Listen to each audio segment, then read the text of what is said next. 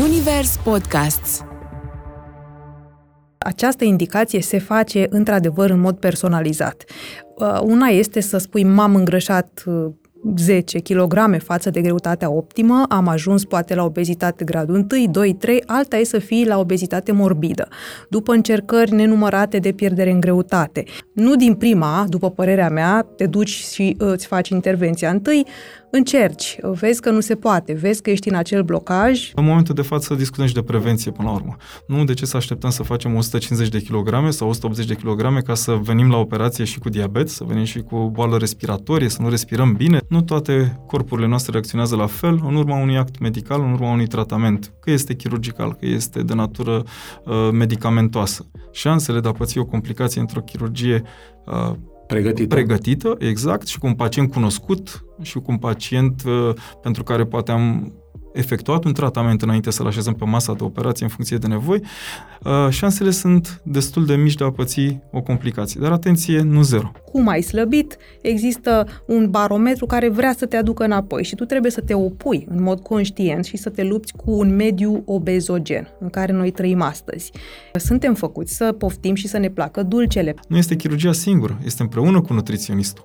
Da? De nutriționist avem nevoie și înainte avem nevoie și după intervenția chirurgicală, tocmai pentru a ne învăța cum să ne alimentăm și cum să uh, gestionăm unele situații, să ne alegem alimentele până la urmă. Că da, poate să ne fie foame, dar trebuie până la urmă să știi ce să-ți alegi. Psihicul funcționează și nu consideră masă decât atunci când stai la masă de multe ori și te mănânci până ești giftuit. Faptul că ai luat o gustare de multe ori nu consider și am discutat despre asta de în multe situații guști, bagi în buzunar, lași pe masă, treci mai departe, poate te întâlnești cu colegul, bei o cafea îndulcită. Da, și alegerile sunt importante, că dacă mănânci numai carbohidrați și nu o să întâlnești nicio proteină în drumurile tale și în ciugulelile tale, normal că vei fi în deficit proteic și tot îți va fi un fel de foame.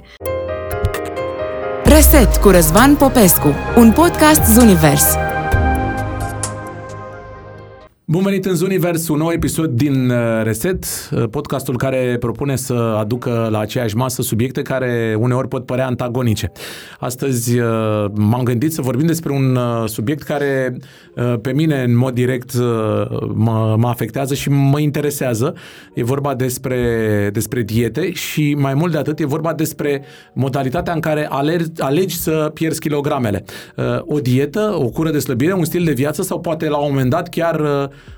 o decizie care poate părea radicală, tăierea stomacului, operația de tăiere de stomac sau bariatrică, așa cum e numită de, de specialiști. Și întotdeauna uh, e bine că atunci când uh, vrei să afli părerile avizate, să aduci oameni avizați. Astăzi m-am gândit să invit în studioul uh, Zunivers doi oameni care mănâncă pe pâine ambele subiecte ce ciudat să vorbești într-un podcast despre diete uh, și să ai și cuvântul pâine chiar în introducere. Uh, spuneam că mănâncă pe pâine subiectul ăsta, am adus un medic nutriționist și un uh, medic chirurg cu care m-am intersectat și acum vreo șase luni de zile, pentru că s-a ocupat chiar și de operația pe care nu e un secret, am avut-o și eu cu ceva vreme în urmă. Încep cu doamnele, o salut pe doamna doctor Roxandra Predeșa, să rămână, bine ați venit! Bine v-am regăsit și v-am revăzut într-o formă extraordinară, pentru că v-am urmărit uh, de-a lungul uh, perioadei postoperatorii, când și lucrurile... de dinainte de operație? Și de dinainte, și, uh... da, și lucrurile într-un timp foarte scurt se modifică rapid și mă bucur. Mai aproape de microfon și mai tare. Mă bucur pentru noua formă. În care mă prezint. Da. Și domnul chirurg, Ionuț Hutopilă, cel care s-a ocupat ca forma asta să se întâmple. Să se întâmple. Uh, bună, bun găsit și uh, bine ați venit uh, în podcastul Zunivers și sper să le răspundem oamenilor la toate întrebările pe care le au legate de, de zona asta. nu știu cu cine să încep.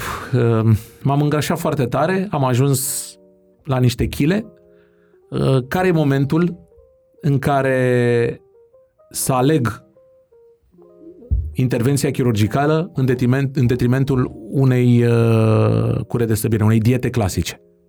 Nici nu știu cu cine să încep.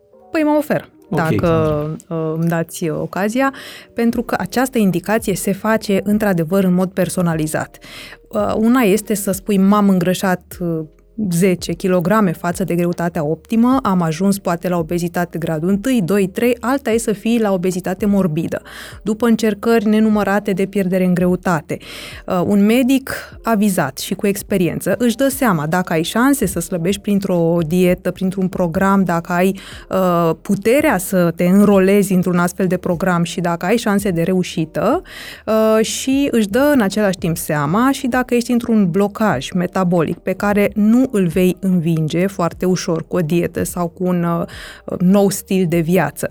Contează și background-ul, câte încercări ai făcut, dacă o viață te-ai luptat cu greutate și au fost diete nenumerate, acest background este deja modificat și apare acea rezistență, acel blocaj. Sigur că nu din prima, după părerea mea, te duci și uh, îți faci intervenția. Întâi încerci, vezi că nu se poate, vezi că ești în acel blocaj, se dovedește că ești acolo și da, împreună cu o echipă de medici, uh, se va lua decizia să-ți faci operație sau, dacă nu, uh, se va insista pe un program de uh, obținere a unui stil de viață care să te ajute să ajungi la o greutate bună și să o menții. Pentru că știi că asta este cea mai mare problemă, menținerea. Acum... Am simțit-o pe pielea mea cu două diete serioase, cu rezultate foarte serioase, dar uh, ulterior e, uh, s-au da. întors chirele. Da. De adevărat, niciodată atât de multe, dar uh, au, uh, au revenit și suficient de multe cât să zici la un moment dat că nu se mai poate. Dar, domnul, uh, domnul doctor, ce presupune uh, tehnic operația asta? Uh, cât e de riscantă? Uh, și uh, cum se întâmplă minunea aia de... La un moment dat ne dispare pofta de mâncare. Da. O să încep prin a zice că îmi pare bine să ne revedem exact. și pot să zic că de fiecare dată m-am revăzut cu un nou răzvan.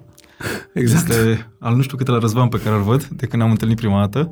Uh, mă bucur să văd lucrul ăsta și mă bucur să văd că vă păstrați tonusul și sunteți dovada că uh, alegerea a fost una bună.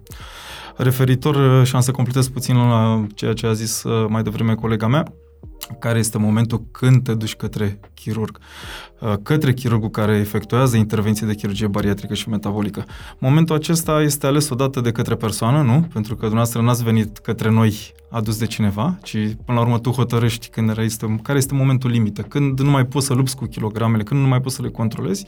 Și în al doilea rând este aspectul indicațiilor medicale și chirurgicale. Pentru că această chirurgie are indicații. Da? Nu oricine se poate opera de cu o intervenție de tip chirurgie bariatrică. Și discutăm despre uh, anumite greutăți la care poți să ajungi, uh, discutăm despre afecțiuni pe care poți să le ai și pe care ar trebui să le controlezi pentru că urmările la distanță sunt importante. Uh, și mai mult decât atâta, pot să zic că uh, în ultimele luni de zile chirurgia bariatrică și metabolică la nivel mondial are stabilit indicațiile pentru că discutăm deja de a putea face o intervenție de tipul acesta la o greutate care, uh, pe care o considerăm uh, acceptabilă și, care, uh, și de care nu mai avem nevoie să o urmărim până la o greutate care ne poate aduce chiar un risc crescut.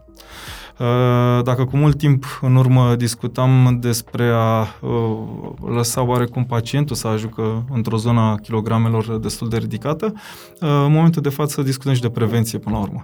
Nu de ce să așteptăm să facem 150 de kilograme sau 180 de kilograme ca să venim la operație și cu diabet, să venim și cu boală respiratorie, să nu respirăm bine, să venim și cu hipertensiune. Mare. Exact. Toate lucruri. și aici, apropo, cred că, exact. cred, cred că am, ați, mă simt. Da, am experimentat așa ceva și atunci nici n-a fost vorba măcar de o operație, a fost doar o tentativă de a face o investigație și la ce valoare am ajuns, unde a fost. Nici n-am putut să continuăm investigațiile. Ca dovadă că nu este nevoie să ajungi la o greutate excepțională ca să poți să mergi către o chirurgie uh, de tipul acesta. Mai mult decât atâta, discuțiile din ziua de astăzi referitoare la indicație s-au efectuat și s-au stabilit pe baza celor 30 de ani de chirurgie bariatrică din urmă. Nu sunt indicații și uh, nu ne referim la a stabili uh, prioritatea pacienților pe o experiență de scurtă durată. Vorbim de peste 30 de ani de chirurgie bariatrică și metabolică în lume, la nivel mondial. E o operație uh, la fel de simplă precum o operație de apendicită, ca și complicații, ca și riscuri și așa mai departe. De ce am dat exemplu operația de apendicită? Pentru că în folclorul popular uh, e considerată una dintre cele mai banale intervenții chirurgicale. Da. De asta am, am făcut raportarea asta. Așa este. Uh, poate banal este puțin cam mult în chirurgie. Da, banal a, a, a, cu... Asocierea, da, banalului cu un gest pe care îl efectuezi unui organism este, pu- mai este, este puțin forțată și uh, trebuie să recunoaștem lucrul ăsta și asta uh, o cunoaștem din experiența pe care o avem tratând oameni, organisme. Nu toate corpurile noastre reacționează la fel în urma unui act medical, în urma unui tratament, că este chirurgical, că este de natură uh, medicamentoasă. Nu avem aceeași reacție și este vorba de un răspuns uh, care este propriu fiecărui corp. Acum, dacă ne raportăm la acea uh, operație pe care o cunoaște majoritatea oamenilor și anume la apendicectomie, trebuie să ne gândim totuși și condițiile în care se efectuează aceste tipuri de intervenții chirurgicale. Și de cele mai multe ori o apendicită nu operezi operezi pentru că te-ai hotărât să operezi. Nu? Corect. Este o boală acută. Te trimite la... Este o boală acută, da, și te trimite exact către camera de gardă, ba în miezul nopții, ba poate în cursul dimineții, ba din concediu câteodată și lucrurile pot fi puțin uh, surprinzătoare. Când vorbim de chirurgia bariatrică, nu ne raportăm la aceleași condiții. În chirurgia bariatrică este o chirurgie care uh, efectuează o serie de să, investigații pentru pacientul respectiv, astfel încât să depisteze toate afecțiunile care pot crește riscul chirurgical. Ce înseamnă lucrul ăsta? Înseamnă că nu vine pacientul la consultație și imediat a doua zi este poftit pe masa de operație. În niciun caz. Este supus unor serii de investigații astfel încât să cunoaștem cât mai bine pacientul respectiv și să-l putem pregăti pentru intervenția chirurgicală. Intervenție care se va efectua în condiții propice, speciale pentru pacienți, până la urmă, cu obezitate. Da? O intervenție pentru un pacient cu obezitate are un alt instrumentar. Nu înseamnă cu instrumentarul din chirurgia uh, pentru, uh, să zic, uh, oameni în greutate, cu greutate în limite normale. Dar, uh, revenind la ceea ce m-ați întrebat mai devreme, este clar că dacă avem posibilitatea să pregătim foarte bine omul acela, o să-i scadem destul de mult șansele de complicații. Și în felul acesta... Se diminuează riscurile. Exact, pentru că vom face o chirurgie pregătită. Uh, din propria experiență pe care ați avut-o, ați văzut că lucrurile au decurs într-un anume fel și ne-am pregătit pentru acest examen, pentru că este un examen prin care trecem și uh, ne-a ajuns să avem rezultate bune. Pregătirea bună Cunoașterea bine a pacientului nu face decât să scadă riscul de complicații și să crească șansele de reușită. Este un lucru foarte important. Și dacă ne-am raportat la o intervenție în, efectuată în urgență, cum am spus mai devreme, să știți că am ieșit câștigători. Șansele de a păți o complicație într-o chirurgie uh, pregătită. pregătită, exact, și cu un pacient cunoscut și cu un pacient uh, pentru care poate am efectuat un tratament înainte să-l așezăm pe masa de operație în funcție de nevoi, uh, șansele sunt destul de mici de a păți o complicație. Dar atenție, nu zero. Nu există un act chirurgical, exact, care să aducă complicații zero pentru pacient. Și lucrul ăsta îl spun și de când ne-am cunoscut. Mi-aș dori și pentru mine și pentru familia mea, până la urmă, nu și pentru dumneavoastră, ca șansa de a avea o complicație să fie zero. Toți am vrea să fim liniștiți. Dar asta ne obligă la ce? Să ne pregătim bine. Și chirurgia asta o să o facem de fiecare dată fără să facem uh, rabat de la vreo investigație și de la o pregătire, o să facem de fiecare dată pregătindu-ne foarte bine. Uh, mă întorc puțin în zona de nutriție, pentru că până la urmă uh, încercăm să oferim informații din ambele, din ambele zone. De ce, uh, din experiență, de ce eșuează curele de slăbire? De ce oamenii au rezultate și ulterior se întorc la la kilogramele pe care le aveau. Pentru că, nu știu dacă sunt făcute studii, dar procentual, uh, cred sunt. că e o cifră foarte mare de revenire după, da. după diete. Așa este. Um, a menține greutatea obținută după o dietă este uh, foarte greu. În primul rând, noi, um, organismul uman, funcționează în felul următor când îl pui la dietă, când îi iei uh, uh, rezervele, este tendința uh, de a le recăpăta corpul nostru nu vrea să arate bine, vrea să existe, vrea să trăiască, vrea să știe că poate depăși anumite greutăți și pentru acest lucru este nevoie de rezerve. Numai gândul că intri la dietă de mâine te, Te face, face foame. pofticios, înfometat, vrei să cumva să te asiguri că nu o să ți se întâmple nimic.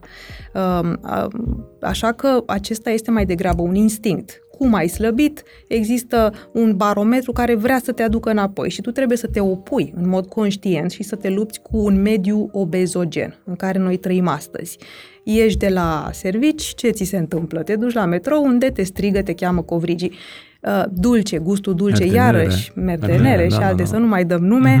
Uh, sigur că, iarăși, uh, suntem făcuți să poftim și să ne placă dulcele, pentru că nu o să vrem o ciupercă amară otrăvitoare, da? Și așa am supraviețuit. Uh, așa că se luptă cumva instinctul de a avea o greutate cât mai bună și lucru care asigură fertilitate și așa mai departe, da? Și de a vrea să rămâi acolo unde cu greu ai ajuns. Și sigur că această luptă este injustă de multe ori, pentru că ai prieteni uh, care te îndeamnă să mănânci, că acum îți permiți, ești la o greutate bună. Familie, Familie, uh, ne mătuși. exprimăm dragostea prin actul uh, hrănirii, este o dovadă de dragoste și a oferi și a accepta. Și atunci Ca- foarte multe mecanisme Ca o paranteză și psihologice, după aia da? le luăm, în perioada cât uh, eram internat, interacționam cu uh, colegi de, uh, de etaj și o domnișoară plângea că nu o să mai poată să mănânce sarmalele făcute de mama ei. Da, așa e. Este un, uh, este un impact major la început și îți dai seama că uh, lucrurile s-au schimbat rapid, că nu mai ești cel de ieri după operație,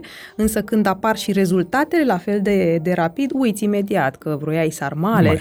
te uiți în oglindă, îți cumperi alte haine, uh, apar um, Alte alte, bucurii. meto- da, alte motive de satisfacție și le depășesc, când tot depășesc amintirile. Trăiești în prezent și trebuie să ne antrenăm o igienă mentală, să trăim în prezent cu ce avem. Da, uh, faptul că tot ce înseamnă activitate de socializare în viața omului modern uh, gravitează învârte. în jurul mâncării, Da, uh, poate fi un factor care să explice eșecul ăsta Uh, al Da, dietelor dar nu pentru mulți? singurul. Spuneam, există materialul clientului, există un anumit context hormonal, există mediul în care îți desfășori activitatea, um, există um, plăcerea. Sunt unii gurmanzi interesați de mâncare, alții mai puțin. Există contextul emoțional. Dacă nu l-ai rezolvat pe acesta și de multe ori acest context emoțional te duce la obezitate, anumite traume pe care nu le-ai conștientizat și uh, te refugiezi în mâncare, Uh, Sunt foarte multe explicații, sigur, în uh, psihologie. Nu le detaliem noi aici. Însă dacă uh, nu ai rezolvat acest context traumatic, îl vei regăsi și după ani de la operație și te vei lupta cu el, mai bine sau mai rău, da? sau după ce ai pierdut în uh, greutate. Uh, așa că e un puzzle multifactorial. Obezitatea este o, o patologie cronică și are recăderi, da? deci nu o rezolvi odată pentru totdeauna, este o boală cronică, te lupți cu ea cronic și, din păcate, lupta nu este la fel pentru toți. Uh, Fiecare organism somatizează sau are slăbiciunea într-o anumită zonă. Anumiți oameni fac probleme gastrointestinale cronice, alții se luptă cu obezitatea în mod cronic, um, alții au, mă rog, alte tipuri de, de patologii. Și mi-o aia care mănâncă, urce și nu se îngrașe. Păi aia, ăia unde intră? Ăia treaba? sunt nefericiți, să știți. Sunt- și ei vor să câștige în greutate. Nu, nu îi... uh, A, să să nu-i, nu vă uh, pară rău, să că ne și pară ei rău. vin la, la noi la cabinet și își doresc kilograme. Da? Deci fiecare își dorește ce nu are, însă noi trebuie să, să, să ne păstrăm niște limite de sănătate. Da? Nici uh, subponderal nu este bine să fii, pentru că asta vorbește despre un anumit status inflamator. Nu e așa simplu, da? Nici uh, cu obezitate nu vrei să fii. Vrei să ai o compoziție corporală sănătoasă și asta indiferent de greutate. Vrei să ai o masă musculară bună, pentru că asta îți asigură un efect antiinflamator, longevitate și multe alte beneficii, nu doar uh, cheltuială de calorii, da? Vrei să ai un țesut gras visceral în limite normale, sub 500 de grame, nu mai mult pentru că de acolo începe inflamația și bolile cronice asociate des cu obezitatea, da? Și dacă ai această compoziție corporală, o greutate mai mică sau mai mare, dată de masa musculară, atunci ești bine. Dar ce face, domnul doctor, operația asta uh, de ia cu mâna poftele? Uh, uh, și uh, deși poate mulți oameni care au trecut prin experiența unei operații de genul ăsta erau înnebuniți după dulce, uh-huh. ulterior pofta asta de dulce, nu știu dacă le dispare neapărat, dar se atenuează considerabil. Ce se întâmplă? Care sunt mecanismele care duc la schimbarea asta de poziție? Cu toate că nu am făcut psihoterapie, ca să zic așa, nu? Tot se schimbă uh, anumiți stimuli. Este foarte corect ceea ce a spus uh, Ruxandra mai devreme referitor la cât de complex este acest mecanism în care, prin care uh, trec acești oameni care ajung să îngrașe și pot să zic că mie îmi place mâncarea. Mi-e foame, iubesc să mănânc, numai că pe lângă lucrurile astea care sunt naturale și pe care le avem cu toții, o să avem ceilalți factori despre care ați discutat. Ce se întâmplă în jurul nostru și cum vedem noi alimentele. Și de aici, într-adevăr, putem să, uh, să mergem către o adicție și ne putem înfunda către alimente. Și la mine adicția a fost trecută de cartofi prăjiți. Acum nu știu Era și pentru dulciuri? Uh, nu atât de mult. Uh... Interesant, că sunt studii care spun că dacă ai adicție pentru dulciuri, cu cât le mănânci, cu atât mecanismele din creier care se opun slăbesc. Asta am descoperit într-un articol uh, destul de recent, acum un an, și m-a fascinat adevărat. Cu cât mănânci mai multe dulciuri, cu atât devii mai slab în fața lor. De mânca și mai mult. Da. Șansa e să le cauți și noapte. Există o șansă destul de mare. Și pentru că m-ați întrebat uh, ce se întâmplă, până la urmă uh, chirurgia ce face? Modifică chirurgia bariatrică și metabolică, nu este o chirurgie estetică. Asta trebuie să înțelegem din capul locului și pentru că mulți dintre oameni confundă lucrul ăsta. Și operație, și nu este un act medical exact, 100%, nu mergi este ca un la act medical, Este un act medical 100%, este un act serios, este un act pentru care te pregătești la fel de serios și care este executat cu la fel de multă seriozitate. Uh, până la urmă te întrebi la sfârșit uh, uh, ce am făcut? M-am dus la doctor să mă opereze de stomac sau de intestin și mie nu mai mi-e foame? Nu mai îmi plac dulciurile? Apropo ce discutam, ce se întâmplă? De ce mi s-au schimbat gusturile? Uh, sunt o serie de întrebări uh, uh, pentru care la început nu le vezi, uh, nu le vezi răspunsul. Există explicații clar medicale pentru așa ceva. Uh, nu trebuie să vedem aceste organe digestive pur și simplu ca fiind inerte. Nu, nu este o valiză stomacul. Da? Nu fiecare, da, fiecare dintre noi avem valiză de mărime diferită, e corect, da? Unii au o valiză mai mare, al, alții noi știm că da, alții au o valiză mai era mică. valiză de, de da, cală. Da, dar nu este o valiză, astfel încât să o deschizi, să pui mâncarea colonia, să o închizi și să-ți vezi mai departe de lucru, nu? Este o valiză care ne influențează comportamentul prin stimul nervoși, prin secreții neurohormonale. Uh, este o valiză care, dacă are un, uh, un să zic, un pool, o cantitate mare de secreții, într-adevăr ne face să ne îndreptăm către către alimente.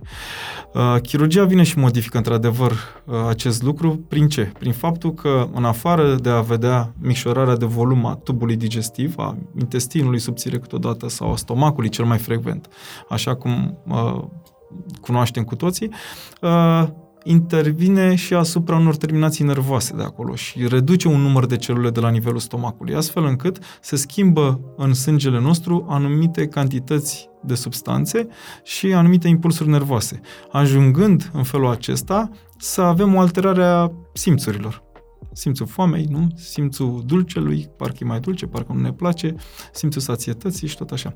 Uh, lucrurile astea ce vor face? De fapt, vor aduce acel om în situația în care atunci când uh, se va gândi la aliment, nu mai va avea impulsul pe care să nu mai poată să-l controleze. Va fi un impuls mult diminuat sau chiar absent. Uh, deci te voi uita în vitrina acolo în uh, cofetărie și vei zice, da, arată foarte bine.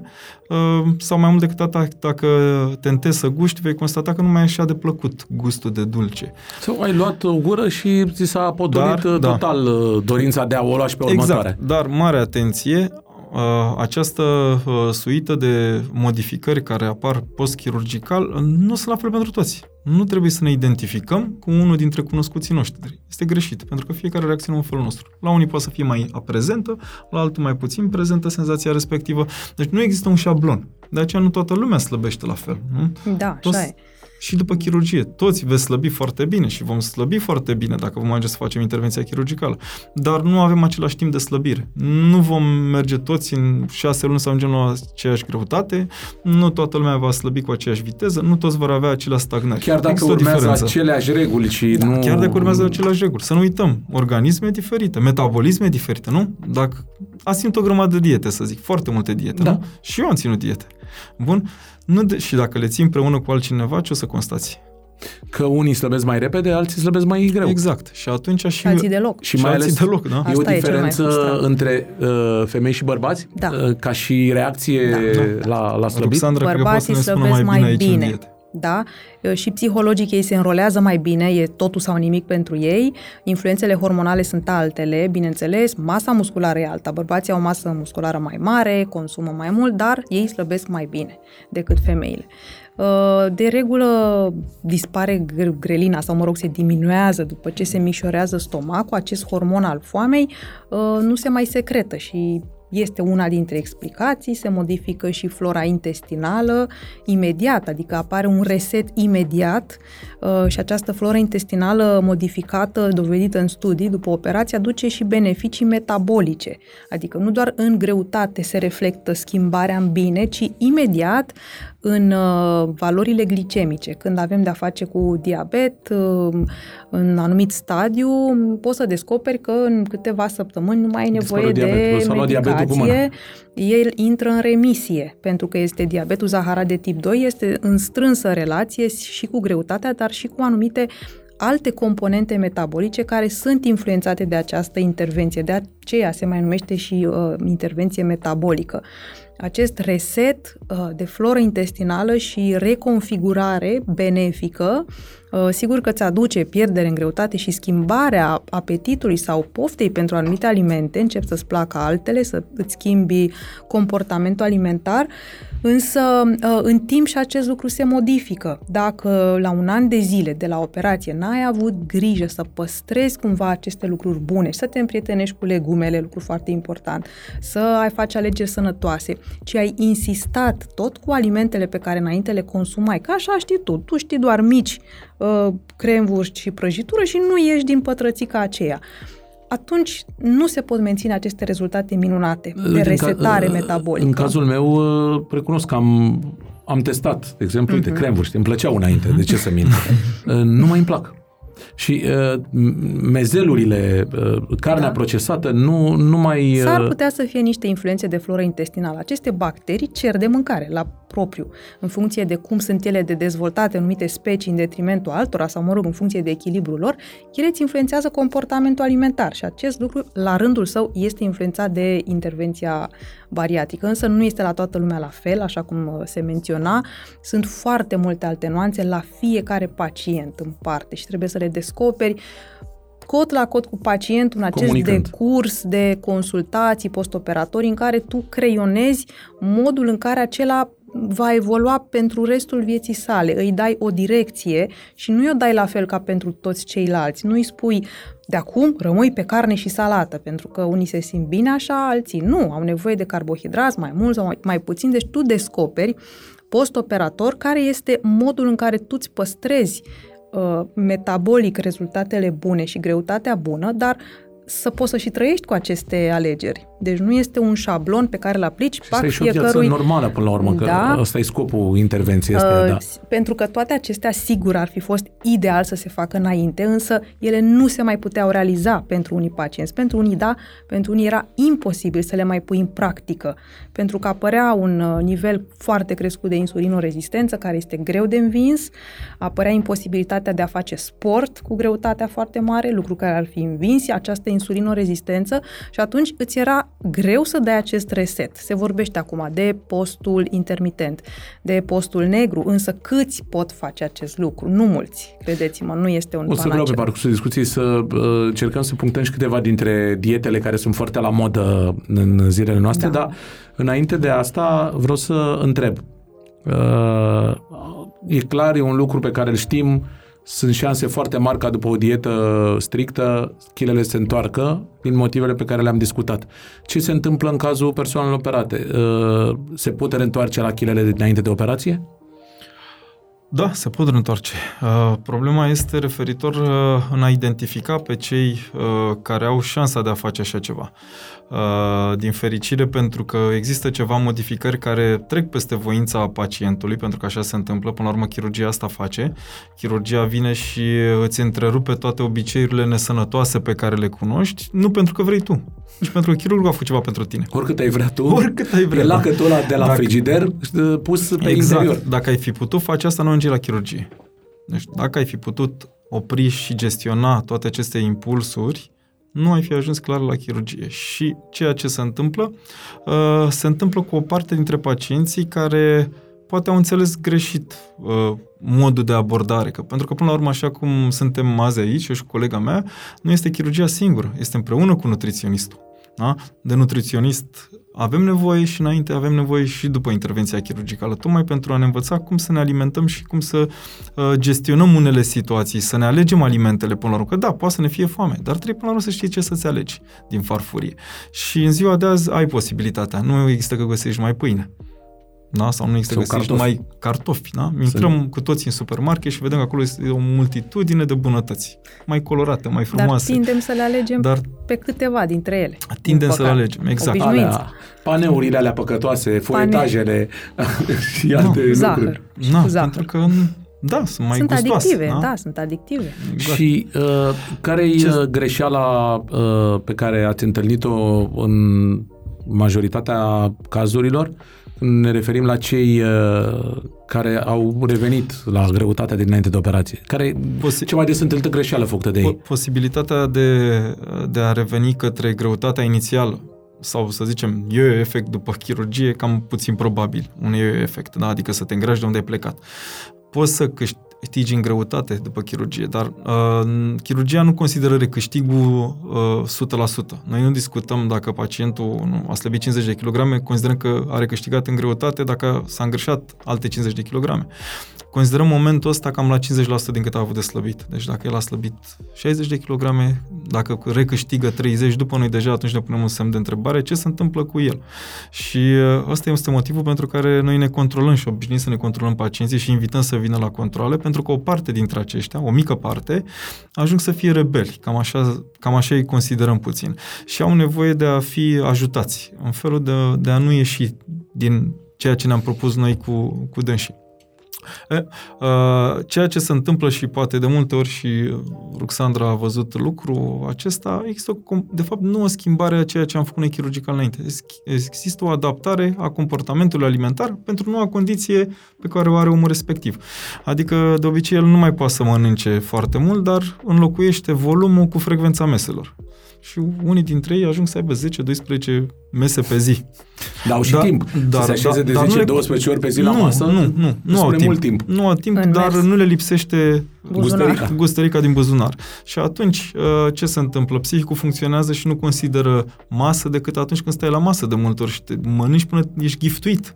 Faptul că ai luat o gustare de multe ori nu consider. Și am discutat despre asta de în multe situații. Guști, bagi în buzunar, lași pe masă, treci mai departe, poate te întâlnești cu colegul, bei o cafea îndulcită. Da, și alegerile sunt importante. alegerile că dacă sunt mănânci importante, numai ceea ce îți carbohidrați și nu o să întâlnești nicio proteină în drumurile tale și în ciugulelile tale, normal că vei fi în deficit proteic și tot îți va fi un fel de foame. Sau sunt alții care fac niște greșeli ascunse. Au șters de pe listă grăsimea. Nu mai consumă fir de ulei. Ei și-ar da premiu și ar fi mândri de ei. Dar nutrițional nu este corect. Lipsa totală de grăsime te duce către dulciuri, îți face o foame cumplită. Și mai e ceva, lipsa de micronutrienți, de vitamine și de minerale.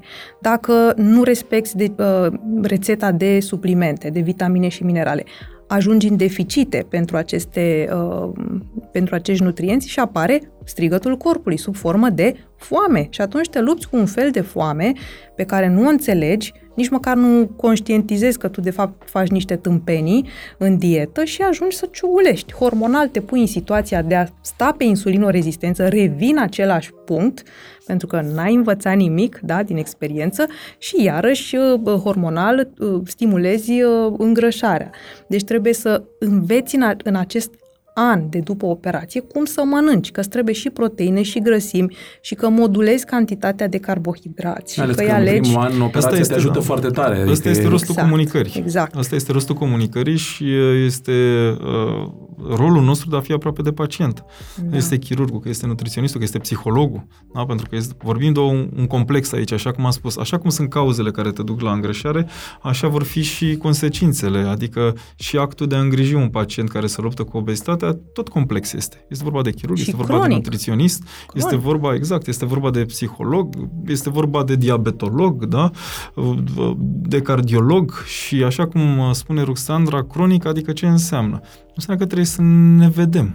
E ca și când ți-ai face analizele periodice. O dată pe an, la un Ceea ce în moment dat. cazul operației uh, uh, pe care eu am făcut-o, uh, vorbim de uh, echipa care s-a ocupat Da. de mine, sunt niște reguli clare. 3 luni, 6 luni, 9 Exact, luni, asta în primul an. un an, după care din an în an. După, Da. după care, da, pentru că Da. ajungem în zona în care corpul se stabilizează, deja ar trebui să ne fi învățat cum să ne alimentăm.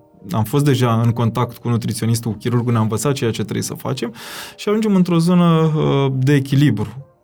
Poate să se întâmple la un an, poate să se întâmple la 8 luni sau la un an jumătate, depinde foarte mult de fiecare dintre pacienți și de, depinde desigur și de consumul de energie pe care îl au, nu? Chiar dacă s-au operat, sunt unii care sunt mai activi fizic, alții mai puțin fizic și lucrul ăsta influențează scăderea ponderală. Dar și stabilitatea emoțională, că dacă la ani de zile tu fiind un pacient vulnerabil, nu știu, îți moare cățelul, pisica, ai o suferință, iarăși tinzi să te refugiezi în mâncare și nu conștientizezi lucrul acesta, din nou, n-ai învățat că asta te-a dus pe tine la greutate, vei recădea. Uneori poți de aici să ai probleme. Dar asta fără trebuie să ceri ajutor. După, din punctul meu de Să te vedere, cam așa cunoști. ar trebui. Și de asta e, e bună o echipă multidisciplinară care să te, să te Până, coordoneze. până, la, până, la urmă ce, uh, până la urmă ce e la dispoziție? Ai uh, contactul unor oameni care te-au tratat. Ce, ce te costă ca să suni? Sau ce te costă să vii să bați la ușa acelor oameni să zici, domne, sunt la 2 ani de zile, 3 ani de zile, uite, simt că îmi scap o situație de sub control, am o situație de stres în familie sau am o situație de stres la serviciu sau o altă situație. Descoperi cele Ajutați-mă. mai, da, Da? cele mai diverse cauze. Unii pacienți spun că, a, păi cum, eu beau câte două freșuri în fiecare zi, păi dar nu sunt sănătoase pentru vitamine și minerale. A, n-am știut că o să mă îngrașe, dacă știam, trei luni de zile am băut. Descoperi în această discuție Ca cauze Există, și... că apropo, chiar asta e o întrebare pe zona de nutriție.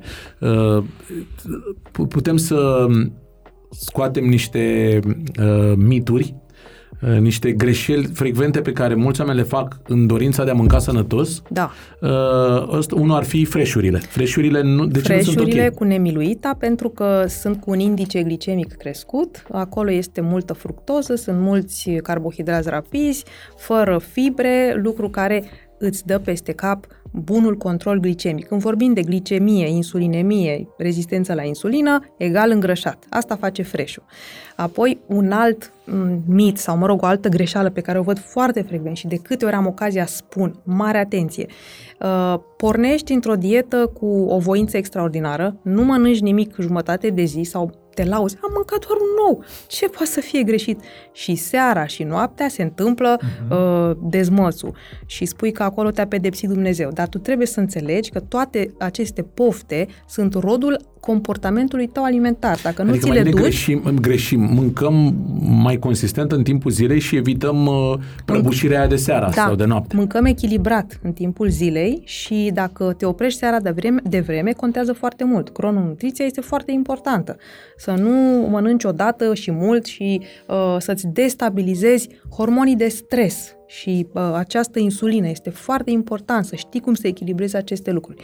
Unii oameni echilibrează prin trei mese pe zi fără ciugulit, alții prin două, Alții echilibrează acest lucru dacă mănâncă un mic dejun foarte bun, da? alții dacă uh, țin un post intermitent, dar început dimineața foarte devreme, iarăși, pentru fiecare trebuie să găsești modalitatea în care să apeși aceste butoane, astfel încât să nu fie o degringoladă hormonală pe care nu o mai poți controla, apar poftele pe care nu le înțelegi, pentru că nu știi cum funcționezi și de acolo dezastru. E clar că nu există o soluție universală, așa cum și Da. cauzele nu sunt la fel pentru toți. Uh, și că ai nevoie de ajutor. Indiferent din partea cui ar fi, ai nevoie de ajutor în lupta aceasta cu kilogramele. Uh, e bine să-l ceri mai devreme. Cu cât îl ceri mai devreme, cu atât o să-ți poți controla greutatea mult mai bine. Uh, cum e să începi să slăbești când ai 40 de kg în plus sau cum e să sl- încerci să slăbești când ai 5 kg în plus? În primul rând și timpul de dietă e mult mai scurt. și- la 5 kg Da, și da, le rezolvi vezi, într-o uite, lună. o greșeală identificată. tu crezi că pentru a slăbi ai nevoie de o dietă anume, ții dieta aia puțin-puțin și te reîntorci după Da, aceea o la lași. viața ta. Pentru că o Vorba lași. de stil de viață. Dar e vorba că tu transformi acea dietă și așa trebuie să fie ea dieta una viabilă cu care tu să poți să trăiești. Da, și în cum acest pot să trăiesc cu dieta asta când în jurul meu uh, uh, da. vin cel mai la îndemână de exemplu, luna decembrie. Da. Uh, te- petreceri de Crăciun uh, cu firma unde sunt toate platourile din lume, uh, vin, te Ar- cheamă, te strigă, Ar cam trebui, să pe facă, daddy. ar trebui să facă la sala de fitness. Corect, Petrecerea ar fi n-ar, altceva. n-ar trebui, Păi tu te nu? duci acolo mâncat. Asta e primul lucru. Ai grijă să n-ajungi flămând acolo, că atunci ochii tăi nu mai, nu, nu se mai întâmplă nimic bun Asta e, cu asta e o voința. regulă uh, clară să Da. nu pleci în vizită niciodată cu, Te duci uh, cu mâncat foame. și începi Da. de dimineață Așa la la cumpărături. sărbători. Așa se începe ca să faci rezistență, să ai o încărcare glicemică bună. Că dacă te găsești în hipoglicemie în fața unei Bun, dar prăjituri, după aia scap No. De petrecerea aia. Da, mă văd cu prietenii la o masă păi mare dar nu în că care după mai ora și bem. 21 nu mai mănânci. Păi, dacă Asta e o regulă pe ne care întindem nu mai- până la 11, ce Tu facem? nu mai mănânci după 21, restul poate să se întindă. Ajung acasă, Da? zice mama, Te zice culci. mama soacră. Uite, ți- ți-am făcut prăjitura ta No, preferată. mama soacră zice, Sau mama, uh, mamă. uite un ceai de mentă care inhibă pofta de mâncare, te speli pe dinți, nu mai vrei să mănânci după aceea, garantat și te culci. Deci Nu știu, trebuie să unde fie ați și găsit un mama program. asta soacră că... Da. Uh, trebuie să fie și un program și o conștientizare și un ajutor din partea celorlalți, da?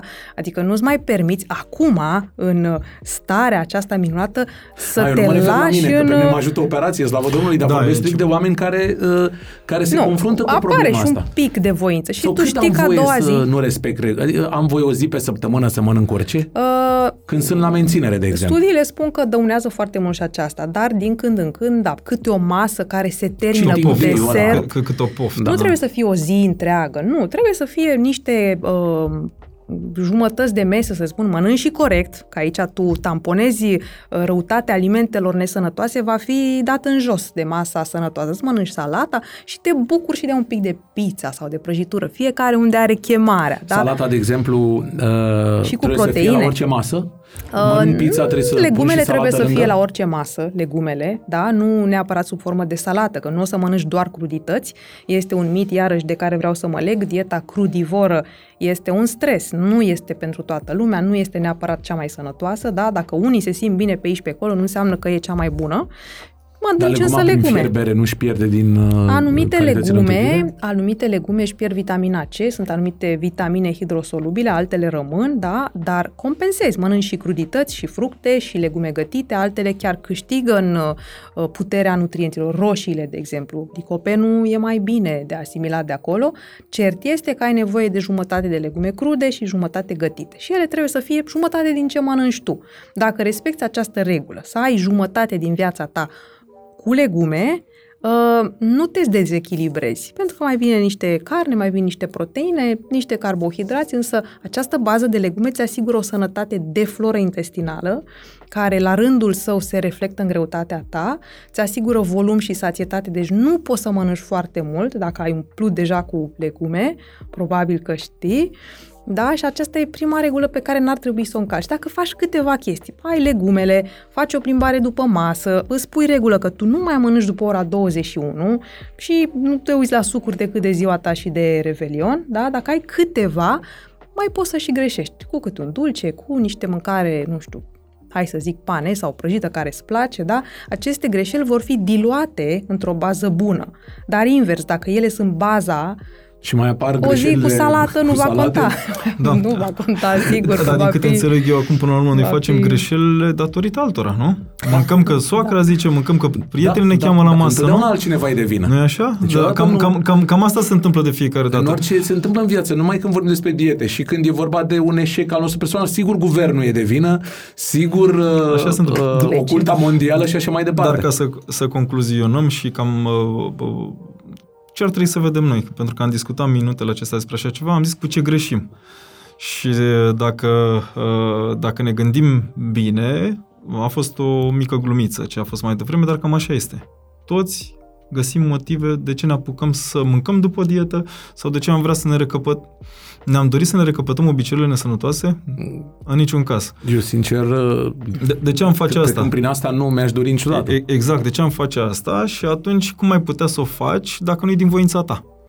Sau dacă nu tu ai lăsat garda jos? De ce nu recunoaștem lucrul ăsta? Pentru că este până la urmă un proces de modificare a comportamentului tău ca și pacient și când vei accepta chestia asta, vei trece mult mai ușor prin modificările pe care le vei avea. Doar că e un proces mult ușurat Este mult ușurat datorită, exact. Procedurile despre care am discutat, uh, ele sunt strict legate, ați cu nutriția. Nu sunt separate. Și multă lume trebuie să înțeleagă chestia asta. Uh, nu există un tandem sau o, o luptă între nutriție și chirurgie. Ele sunt comune. Da? Ele sunt comune și ajută omul să slăbească, pentru că în afara actului chirurgical pe care îl fac eu, pacientul trebuie să învețe să și mănânce. Chiar dacă mănâncă puțin, trebuie să, mân- să învețe să mănânce echilibrat. Cu atât mai mult. Că dacă mănânci puțin trebuie și să prost... să mănânci echilibrat. Și de aceea ai nevoie de ajutorul colegilor noștri. Asta este un mare lucru. Uh, revenind la împinge până la urmă vina către alții, asta este valabil pentru toți de aici și pentru noi și pentru uh, cine ne va urmări în ceea ce discutăm, este o chestie pe care o descoperim zi de zi în comportamentul oamenilor. E aproape inevitabil. Sunt mulți care îmi spun chiar, nu știu de ce m-am greșat sau nu știu, mănânc foarte puțin, uh, am fost stresat, am, dar până la urmă ce, ce, ar trebui să, ce ar trebui să pună stop în toată situația asta? Noi ar trebui să punem stop. Mai noi putem să facem chestia asta. E o luptă foarte grea. E o luptă foarte grea și nevoia de ajutor este clară. Uh, cu cât uh, intervin oameni care se pricep în lucrul ăsta, cu atât ție îți va fi mai ușor ca pacient, ca om cu obezitate, să slăbești și să-ți menții greutatea. Nu succesul nu apare și știm cu toții foarte bine. Succesul nu e că ai slăbit 20 de kilograme în două luni și după aceea ce ai făcut? Te-ai reîngrășat, le-ai pus la loc, ai luat-o de la început, ai mai mult, ba mai mult decât atât ai constat că a trecut un an, doi și ai făcut și diabet, o să nu este succes. De fapt, dieta da, începe, da, în cazul celor care slăbesc prin dietă, fix din momentul în care ai ajuns la kilele dorite. Și, și mai e o chestie Dar atunci începe adevărata dietă. Începe și, stilul tău propriu de da, viață, da, și mai e o chestie, dieta. Și mai, da, exact, mai e o chestie care e psihologică din punctul meu de vedere și am mai spus și o să spun. În momentul în care vorbești și ai zis dietă, Gata. Te-ai sabotat. Te-ai sabotat. Deci te-ai sabotat și inclusiv în chirurgie. E greșit și asta, pentru că până la urmă nu urmează o dietă după o chirurgie, ci urmează un mod în care tu trebuie să te alimentezi corect. Și asta trebuie să înveți, de fapt. Este greșit să vezi lucrurile, că până la urmă dieta ce face? Te chinuie pe tine să faci un rău? Pentru că așa o vezi ca și pacient de multe ori, zici, mă duc și îmi dă dieta. Aolo, ce dificil. Ca la polițist te duci. E, da. e, da, e o pedeapsă. Este văzută ca o pedeapsă, este văzută ca ceva rău. Nu, dieta până la urmă, pentru tine trebuie să însemne modul normal de a te alimenta sau conduita ta de viață referitor la a face activitate pe lângă dietă, până la urmă asta trebuie să cuprindă. Uh, nu degeaba sunt mesajele uh, peste tot, nu? În mass media, fă mișcare, uh, ai grijă la ce mănânci, nu face excese. Tocmai pentru că trebuie să fii într-o zonă în care să fii destul de echilibrat. Iar lucrul ăsta în care să nu accepti că da, Uh, e ceva care îți va face bine, deja te lupți cu el. Îți face evoluția mai dificilă. Uh, și într-o nutriție, și într-o dietă, să zicem, și post-chirurgical. Îți va fi dificil să te adaptezi. De aceea, psihicul omului este destul de important. În momentul în care ți-ai propus să faci așa ceva, nu pleca la gând că te vei chinui, la drum, pardon, că te vei chinui. Nu pleca, vai, va urma o dietă. Nu. Pleacă și gândește-te că ceea ce vei mânca tu, așa trebuie să fie până la urmă. Și că nu aștepți după șase luni de zile să dispară acea dietă și să vină recompensa. Da, la început pare trist, da? dar pe măsură ce... Mulți, zice, mulți, mulți, mulți, mulți, da. mulți se așteaptă ca după o perioadă să apară o recompensă, nu? Să ridicăm o ștachetă și după acea perioadă să mâncăm ce vrem. E greșit. Asta ce înseamnă? Psihicul e pregătit doar pentru o perioadă limitată pentru a urma pentru restricții. recompensă. Exact. Dar El stă în așteptare. Totuși apare o anumită da, magie. 9 luni rezistam. Adică avea, doar că la un moment dat se, se întâmpla ceva și pur și simplu Recăderea. nu mai puteam să mă opresc. Uh-huh. Că era foarte... Uite, aici conta foarte mult ce tip de dietă urmai, că și asta este un secret. Dacă te înrolezi, te înhămezi, pot să spun, la o dietă foarte restrictivă, uh, clar o să apară momentul în care o lași baltă și vrei să-ți iei rezervele înapoi. Instinctul te va, uh, va fi peste voința ta, întotdeauna. Țineam dieta aia uh, cât m-a alimentat satisfacția rezultatelor mm-hmm. Păi da, dieta aia depinde. Dacă Până era doar... Dacă nu da. era cu varietate suficientă și cu nutrienți suficienți, era sortită uh, pierzaniei. Dacă nu ai echilibru în gestiune de toate, n-ai cum să fie echilibrat. Ori asta da, te ajută un medic cu experiență să-și dea seama că nu orice deficit caloric înseamnă dietă. Nu să mănânci 1000 de calorii îți va garanta succes nelimitat. Nu, îți va garanta pe termen foarte scurt uh, și toate lipsurile pe care le-ai acumulat le vei lua înzecit înapoi, instinctual, nici măcar nu vei conștientiza de unde și cum te, exact cum, cum spuneai, nu mă mai puteam opri. Și, într-adevăr, cele mai mici uh, dezechilibre emoționale uh, te fac la un moment dat să te arunci în, uh, în Da. confortul ăsta al, uh, al Dacă frigiderului. se declanșează neurotransmițătorii stării de bine, mâncarea este un antidepresiv, face lucrul ăsta. Și, acasă, acasă când ajungi, te cheamă frigiderul, este... Da, da, ce aveai în el? Păi de aveai multe ori era gol, da. Pentru că asta era o altă armă și frigiderul să fie gol pe cât posibil, Dar ca am, să am nu o fie întrebare, tentații. ap- apropo de ce am zis, că fiecare își stabilește un, o țintă, că este de timp, că este de kilograme. Dumneavoastră v-ați atins acum o țintă de kilograme, presupun, nu? Uh, Diferența după operație față de o dietă Ce e se alta. întâmplă acum Nu mai când avut lăsăm nicio garda? țintă. Nu? Pentru Și- că nu mai știam că se va întâmpla. Adică era evident pentru că știam că am, știu că am un aliat. Un backup. Nu, mai sunt, nu Exact. sunt de unul singur. Exact. Am aliatul ăla care își face treaba, eu trebuie doar să nu adică să nu-mi bag joc de el, adică să zic că să bag ca spartul și, Și psihicul lucrează e, altfel. altfel lucrează. Pentru că, repet, Exact. nu e singur. E prima dată când uh, am uh, în, uh, lângă mine un partener. Se numește, în cazul meu, operația. Și uh, chiar sunt întrebat de "Doamne, și la câte chile sau cât ai slăbit? Și le, spun mult, le răspund multora din politețe că eu, cifrele astea ne oferă nouă un, un confort. Dar le spun că uh, nu mă interesează ideea de cifre pentru că știu că se va întâmpla lucrul ăsta. Exact. Ai siguranță. Sau, până, și, sau mă mai întreabă până unde vrei să ajungi? Dom'le, până unde vrei operația. Adică nu da. e... Și știți de ce? Pentru că nu mai ți-e teamă de tine. Nu. Nu mai ți-e teamă că vei fi slab, pentru că așa se întâmplă de cele mai multe ori și știi că ai avut în spate încercări prin dietă și la un moment dat ai slăbit, dar ai fost slab la un moment dat. A venit, nu știu, Crăciunul, pentru că se apropie. Da. Și eu Crăciunul ăsta o să fiu slab. și eu o să mănânc ceva de Crăciun. Da, și Evident, când, mi se uh, pare... Da. Este, este, este absolut normal. Normal. Și da. când mănânci, te auto-învinovățești și asta toată iarăși se Dar, dar, răzbună. dar trebuie, să, trebuie, să, trebuie să ai grijă când vei deveni slab să nu fie ceva perpetu. Bun, Ceea ce am zis referitor la modificarea psihicului și ajutorul pe care ți-l aduce procedura este acesta pe care l-a spus mai devreme. Sunt relaxat. Da? Sunt relaxat și gândul că m, nu voi ajunge la greutatea dorită sau că nu voi slăbi, nu mai mă macină. Nu mai există, da. Nu mai există. Nu mai te gândești că mâine te vei trezi și iar o să începi să cauți pe acolo ceea ce îți dorești să mănânci și nu o să poți câteodată, nu? Sau că ți-e frică că vei depăși, că nu ai posibilitatea. Pentru că, până la urmă, toți dintre noi muncim, asta este viața modernă, muncim destul de alertă. E foarte greu câteodată să ai alimentele potrivite la momentul potrivit pe care să le consumi. Sau să ai timpul necesar să mănânci. Și cu toții trăim asta. Câți dintre noi putem să mâncăm exact masa de prânz la ora 12, da? pachetelul. Să-ți Numai faci că pachetelul cu ce întotdeauna trebuie. E la destul de greu. îndemână, la îndemână, când vrei să-ți iei ceva rapid, sunt numai, uh, într-o majoritate covârșitoare, uh, alimentele nesănătoase.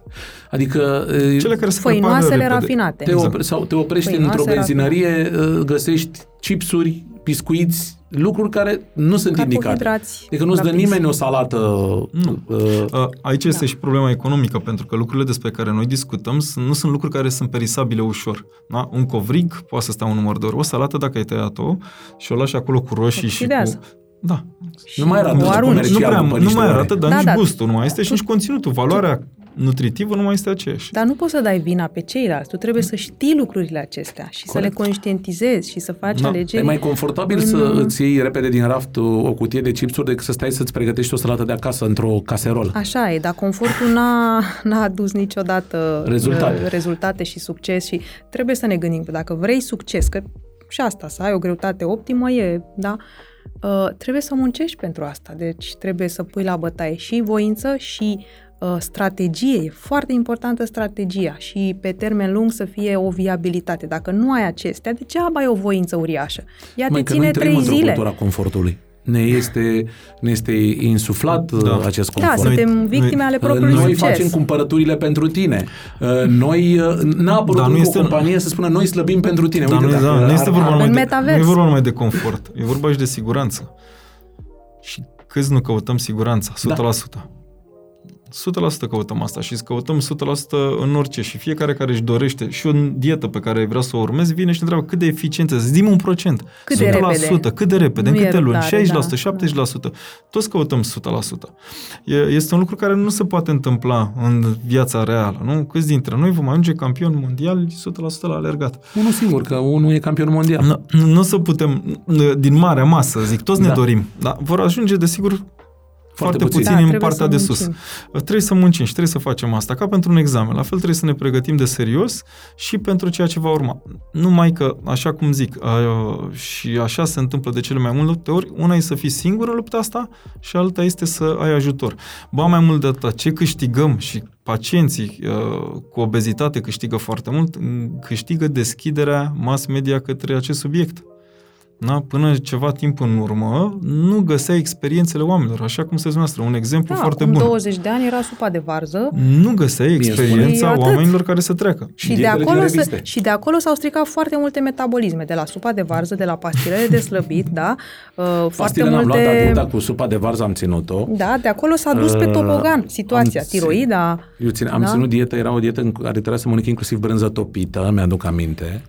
Foarte nesănătoasă, Evident, bineînțeles. că de asta am dat exemplu Da, ei. deci diete de tip uh, stresant, care cresc cortizolul, hormonii de stres, proinflamatorii, care Deci o pe dietă și termen cu cremvuri lung, și totodată sau cu cârnați. cu Nu cred pufuleți, că e cu rău. ciocolată, cu orice poți să ții dietă. A fost rău? Nu, Din punct de vedere emoțional, gustativ, a fost Uh, ceva rău? În timp, da, venea Da. și rău. Uite, Da. s-a făcut acel se lua. studiu, probabil că știți. Da, da, asta înseamnă Da. un exces, asta înseamnă performanță deja. Exact. Dacă ți se ia, e performanță. Știți da? studiul de acela Super Size Me? Cineva, un ziarist, a făcut un film mâncând de la o, uh, un fast food în fiecare zi, mâncarea aceea gustoasă la care visăm unii dintre noi. După câteva săptămâni, sigur s-a îngrășat, a descoperit că era foarte nefericit și că nici măcar nu-i mai plăcea și nu se mai simțea bine. De ce? Pentru că apar uh, apare lipsa de nutrienți, cei care îți mențin uh, creierul în stare bună și emoțiile și așa mai departe. Deci nici măcar n-ai cum să fii fericit pe termen lung Nu să mă cu shawarma zi de mâncare zi, nesănătoasă. o viață Deci nu întreagă. poți să E un fel de ții- dietă, Dietă. dar este opusul dietei. Da? Da? Și mă rog, uh, nu trebuie să învinovățim doar pe consumator, să-i spunem, să nu-i spunem pacient, da? Există uh, studii care spun că și ce fac părinții săi îl va in- uh, influența pe viitorul copil. Dacă mama se hrănește într-un anumit fel, nesănătos, da? cât timp copilașul este în uter, îi imprimă acestuia anumite uh, caracteristici care în viață îl vor face să caute anumite gusturi, să caute un Gustul anumit copilăriei confort caloric. este tot o... Sau Toți l-avem. dacă mama se uh, hrănește prea puțin, da? Uh, copilașul învață că afară e ceva rău și că el trebuie să strângă rezerve. Acesta este fenotipul strângător. Și sunt unii care spun că ce au făcut și străstrămoșii, cum au mâncat ei, ne influențeță pe noi astăzi. Deci sunt influențe atât de polimorfe, atât de, de, de multe feluri. uh, La ce și, foamete a fost în uh, România în anii da, de dinainte? uh, foametea n-a trebuit să fim daneză niciunii grași. a Da, făcut. așa, Nu, nu, nu, noi suntem grași pentru că a fost foamete. Avem foametea Ei au și- învățat da. că, domnule, ce rău e în foamete, mai bine mănânc, da? Uh, A apărut factorul bunica, aceea care își dovedea dragostea prin, uh, așa, anumite influențe epigenetice, deci uh, cum se manifestă genele, ține de ce au trăit uh, înaintașii tăi și toate se manifestă în noi astăzi. Deci noi suntem rodul strămoșilor, al mediului, al puterii noastre, voinței noastre, al instinctului nostru, al hormonilor noștri, al modului în care ne stresează, nu știu, uh, mediul imediat, familia, deci suntem un cumul de influențe care toate se oglindesc în comportamentul nostru alimentar. Și înainte de operație, dar și după. Tu ce poți să faci? Cum poți să te opui? Conștientizând toate aceste lucruri și învățând să le faci față pe fiecare. Cum să fentezi soacra de anul nou, de exemplu. Da, devine un, o strategie de supraviețuire. Cum să te raportezi la uh, cheat day, la acea zi, când să fie, cât de des. Deci trebuie să ai un plan. Sigur că da, trebuie să ai și un pic de voință. Nu extraordinar de mare. Trebuie să cauți și ajutor, că oamenii cu experiență, nutriționiștii, după ce au văzut 20 de ani, sute și mii și milioane de De cam oameni, identifică toate tipologiile. Cam știu ce butoane să-ți apese ție. De asta nu te duci la prima dietă de pe internet. Că omul acela de pe internet nu a vorbit cu tine înainte, nu ți-a făcut o anamneză, nu știe cât ai suferit tu, mama, tata și așa mai departe. Nu te știe, nu știe materialul astfel încât să apese pe ce trebuie. De aceea și experiența uh, specialistului la care te duci contează enorm. Să-l ține un Nu te prieten la lăsa dietă pe și îl mâna întrebi oricui. Cu ce ai slăbit? Dă și mie dieta. Cu pufuleți. Da, Nu da. te lăsa pe mâna oricui, pentru că asta distruge metabolism, glandă tiroidă, uh, influențează masa musculară. Dacă mănânci numai carne și numai proteină animală în anumite diete, da? ce se întâmplă cu mușchii tăi? În timp dezvoltă insulinorezistență, sunt împăstați de grăsimi, se transformă. Da? Această insulinorezistență are mare legătură cu mușchiul și cum e el structurat și cum arată, cum îl folosești și așa mai departe. Și asta se strică de la diete, da? lucruri pe care nu le știi, dar un specialist care aparent stă cu tine acolo 10 minute identifică imediat cu ce te confrunți și cum trebuie să te ghideze pe tine.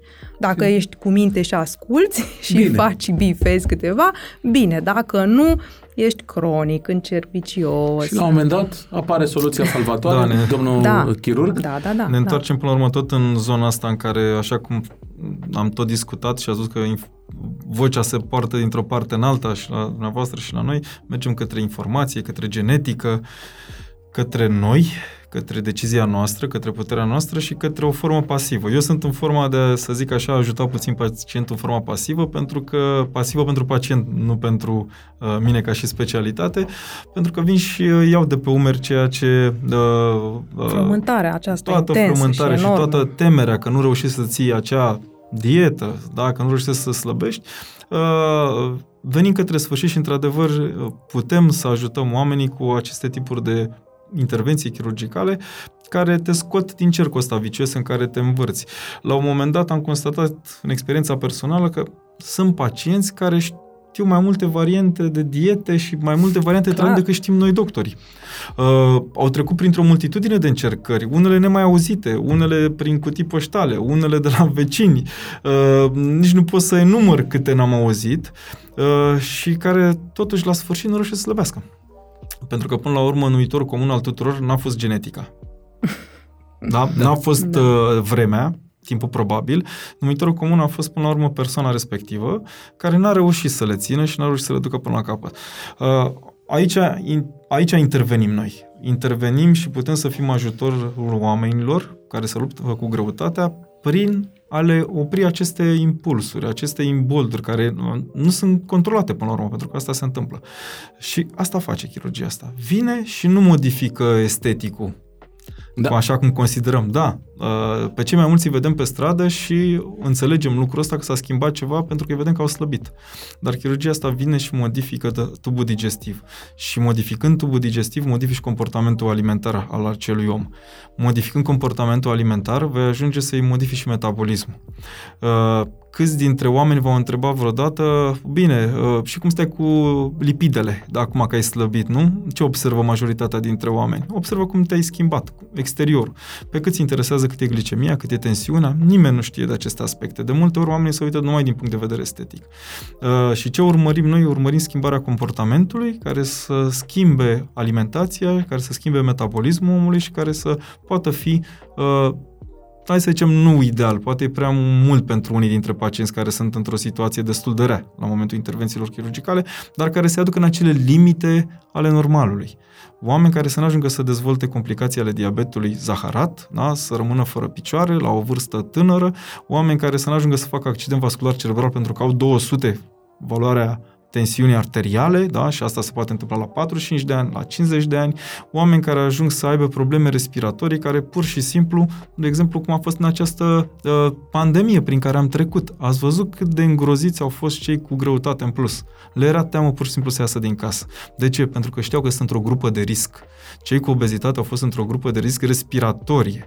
Ce înseamnă asta? Înseamnă că ei deja erau pe un fond respirator foarte slab, un deficit respirator important, la care se adăuga un virus un nou virus, o chestie nouă, de care n-a știut nici medicina foarte mult și de care n-a știut nici pacientul. Dar am știut și am învățat din această experiență că cei care au avut obezitate, din nefericire, au avut evoluție rea Cea și mai- tragică. Cea mai rea evoluție dintre toate. Fondul obezității este un fond inflamator. Și lucrul ăsta, probabil că ați auzit de acest aspect și uh, uh, știți foarte bine care sunt repercursiunile unui sindrom inflamator, începând de la cele sistemice până la cele care țin, adică de între corpul, până la cele care țin de un organ țintă. Și un anumit organ suferă foarte tare. Uh, aceste aspecte trebuie să, uh, de aceste aspecte trebuie să ținem cont și uh, nu trebuie uh, să ezităm să cerem ajutorul și nu trebuie să uh, înțelegem că este un muft în a slăbi sau uh, lasă că așa se poartă sau Grasă că și așa am frumoasă. văzut. Exact, Era sau vorba- sănătoasă. Nu? Sa- Și ni să punem uh, etichete Nu trebuie pe să punem fruntea celor etichete. Grași, că las că mă, e un nesimțit, bagă Nu. în el și nu poți ce, nu se poate da, abține. în niciun caz așa Există ceva. și, și tendința asta să ne ducem și, în... și trebuie să ținem cont de un lucru, pentru că uh, medicina este asemănător cu ceea, tot ceea ce se întâmplă în viața noastră. Până la urmă, noi în ziua de azi mergem cu niște mașini care devin inteligente și nu credem în ele, nu? Dumneavoastră credeți în telefonul pe care îl aveți în buzunar? Oare e Nici bun? măcar în mașină, deși Da. știu că poate să O- frâneze singură, n-am încredere să o las pe ea să frâneze. Sau, sau, un, sau un telefon. Uh, lucrurile astea, așa a evoluat și medicina. Și medicina este bazată pe dovezi. Medicina uh, serioasă. Nu vorbim de uh, lucruri care sunt uh, uh, dintr-o zonă în care n-au fost încercate o perioadă lungă de timp. Vorbim de uh, studii, vorbim de experiență, vorbim deja Ghiduri. Pe, de ghiduri, vorbim deja de rezultate. Uh, nu discutăm de ce ne-am dorit să întâmple cu tratamentul pe care îl aplicăm, indiferent că este uh, uh, propus de nutriționist, de medicul diabetolog, de cardiolog sau de chirurg. Uh, oamenii aceștia nu își fac, uh, uh, să zic, meseria sau nu stabilesc uh, indicațiile tratamentului pe baza a ceea ce și-ar dori ei să întâmple. Noi aplicăm tratamentul pe baza unor dovezi științifice, adică pe rezultate Și o experiență anterioară cu experiența, uriașă. da, cu experiența nu numai a noastră, pentru că până la urmă uh, uh, doctorii învață într-o, într-o mare masă. Noi învățăm unii de la alții și ne povestim experiențele și până la urmă să nu uităm de faptul că ne raportăm toate aceste uh, cazuri pe care le tratăm. Avem o mare masă de pacienți la nivel mondial din care noi tragem concluzii și din acele concluzii viitoarele uh, indicații de tratament vor fi cele mai bune învățăm cum să tratăm mai bine de la an la an, asta se întâmplă, învățăm cum să controlăm mai bine greutatea de la an de la an, diabetul și toate celelalte probleme asociate.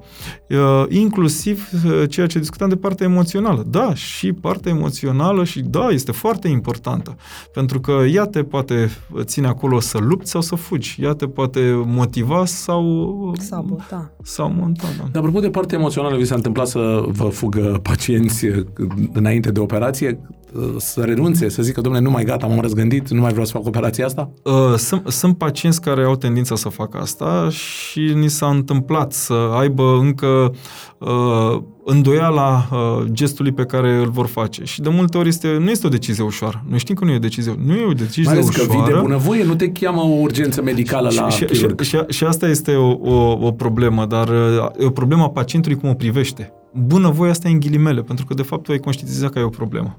Da? Dar nu e o problemă acută, nu e o problemă ca durerea de măsea. Câți dintre noi atunci când ne durut măsea? Poate.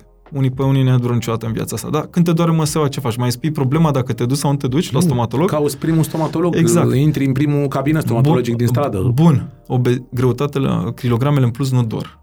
Uh, glicemia nu doare. Da? Hipertensiunea mai te amețește La puțin. început. Se mai doare capul. La început, da, exact. Da, Și- e o și asta, pastile, deja și se asta, rezolvă. asta, asta ce înseamnă? Asta înseamnă că aici discutăm de niște afecțiuni care, din punctul meu de vedere, sunt perfide, sunt hoațe. Da? Sunt niște afecțiuni care sunt tacite și care evoluează încet, încet și care te macină, dar de care nu știi. Pentru că nu dau semne acute, uh, semne care să te facă să fii neliniștit. Sunt uh, semne de obicei blânde. Atunci când se instalează semnele rele, deja discutăm de complicații ale acestor afecțiuni și, din păcate, E cam el, târziu. ele sunt o parte dintre ele irreversibile, nu mai poți să tratezi așa ceva, uh, sau sunt parțial tratabile. Uh, De aceea discutăm, când dis- uh, ziceam mai devreme de experiența de la nivel mondial, discutăm de indicațiile din ziua de astăzi care își au rost în prevenție. Nu mai lăsăm pacientul ăla cu diabet zaharat să meargă 15 ani ca să ce, să-l operăm, deja când și-a epuizat pancreasul? Nu, în niciun caz. El trebuie adus către un moment, către o procedură sau către un tratament care să-l ajute să slăbească mult mai devreme, atunci când încă organul poate produce Intra în remisie. poate produce suficient de mulți hormoni pentru acest lucru. Noi trebuie să gândim lucrurile astea uh, astăzi pentru viitor, pentru mâine. Nu trebuie să ne gândim să așteptăm să se întâmple, uh, dar desigur decizia și momentul atunci când o vei face, ele trebuie să fie judicioase uh, și trebuie să fie foarte uh, clare din punct de vedere pacient, medic. Atunci când uh, decizi să mergi către uh, intervenția chirurgicală, uh, nu decizi pentru că te doare, este clar. Decizi pentru că ai înțeles, te-ai informat, ai discutat cu doctorul, ai venit la o consultație, ai fost la chirurg, ai fost la un nutriționist, ai, ai înțeles care sunt variantele, ai încercat deja o sumedenie de situații care sau de, să zic, terapii care nu ți-au ieșit din diverse motive, nu contează acum cine, da? Că bunica, că soacra, că genetica, nu contează, da, să zicem, ai, dar ai înțeles lucrurile astea și trebuie să iei o măsură. Iar în momentul în care vei lua acea măsură, este cea care te poate ajuta să stopezi evoluția a ceea ce este în regulă cu tine. Stopezi evoluția unei boli. Sigur că și un medic de familie are un rol foarte important în acest circuit de acolo. Cine trece trebuie... pe la medicul de familie? Da, de multe ori... Păcate, ideal, de acolo ar trebui sunată alarma, că tu te-ai obișnuit în confortul tău, îți place să mănânci, poate că nu-ți pasă de alte lucruri, nu te doare, dar medicul care știe și prevede viitorul, da, într-un fel, trebuie să îți facă o indicație, să vizitezi uh, un astfel de centru de chirurgie metabolică. Uh, sau nutriționistul tău, pentru că dacă câțiva ani ai mers cu nutriționiști care te văd că ești într-o situație cronică și într-o zbatere fără sfârșit, ar trebui să te conducă uh, la colegii chirurgi și să existe o consfătuire. Așa că Prevenția, da, e greu de făcut, dar sunt anumite puncte cheie din care ea trebuie să înceapă și educația contează foarte mult. Cu cât populația este mai educată și uh, vorbim despre aceste lucruri, despre aceste posibilități de complicații, cu atât uh, perspectiva este mai bună. Educația schimbă un popor. Da, cred că nu e vorba numai de educație, până la urmă, da. populație. Da. E vorba și de educația noastră a medicilor. Da. Mă, mă bucur să observ și am constatat lucrul Medicii ăsta. trebuie să fie și buni comunicatori, foarte nu numai bun, buni specialiști. Foarte bun comunicatori. Și o problemă în România cu uh, abilității de comunicare ale medicilor.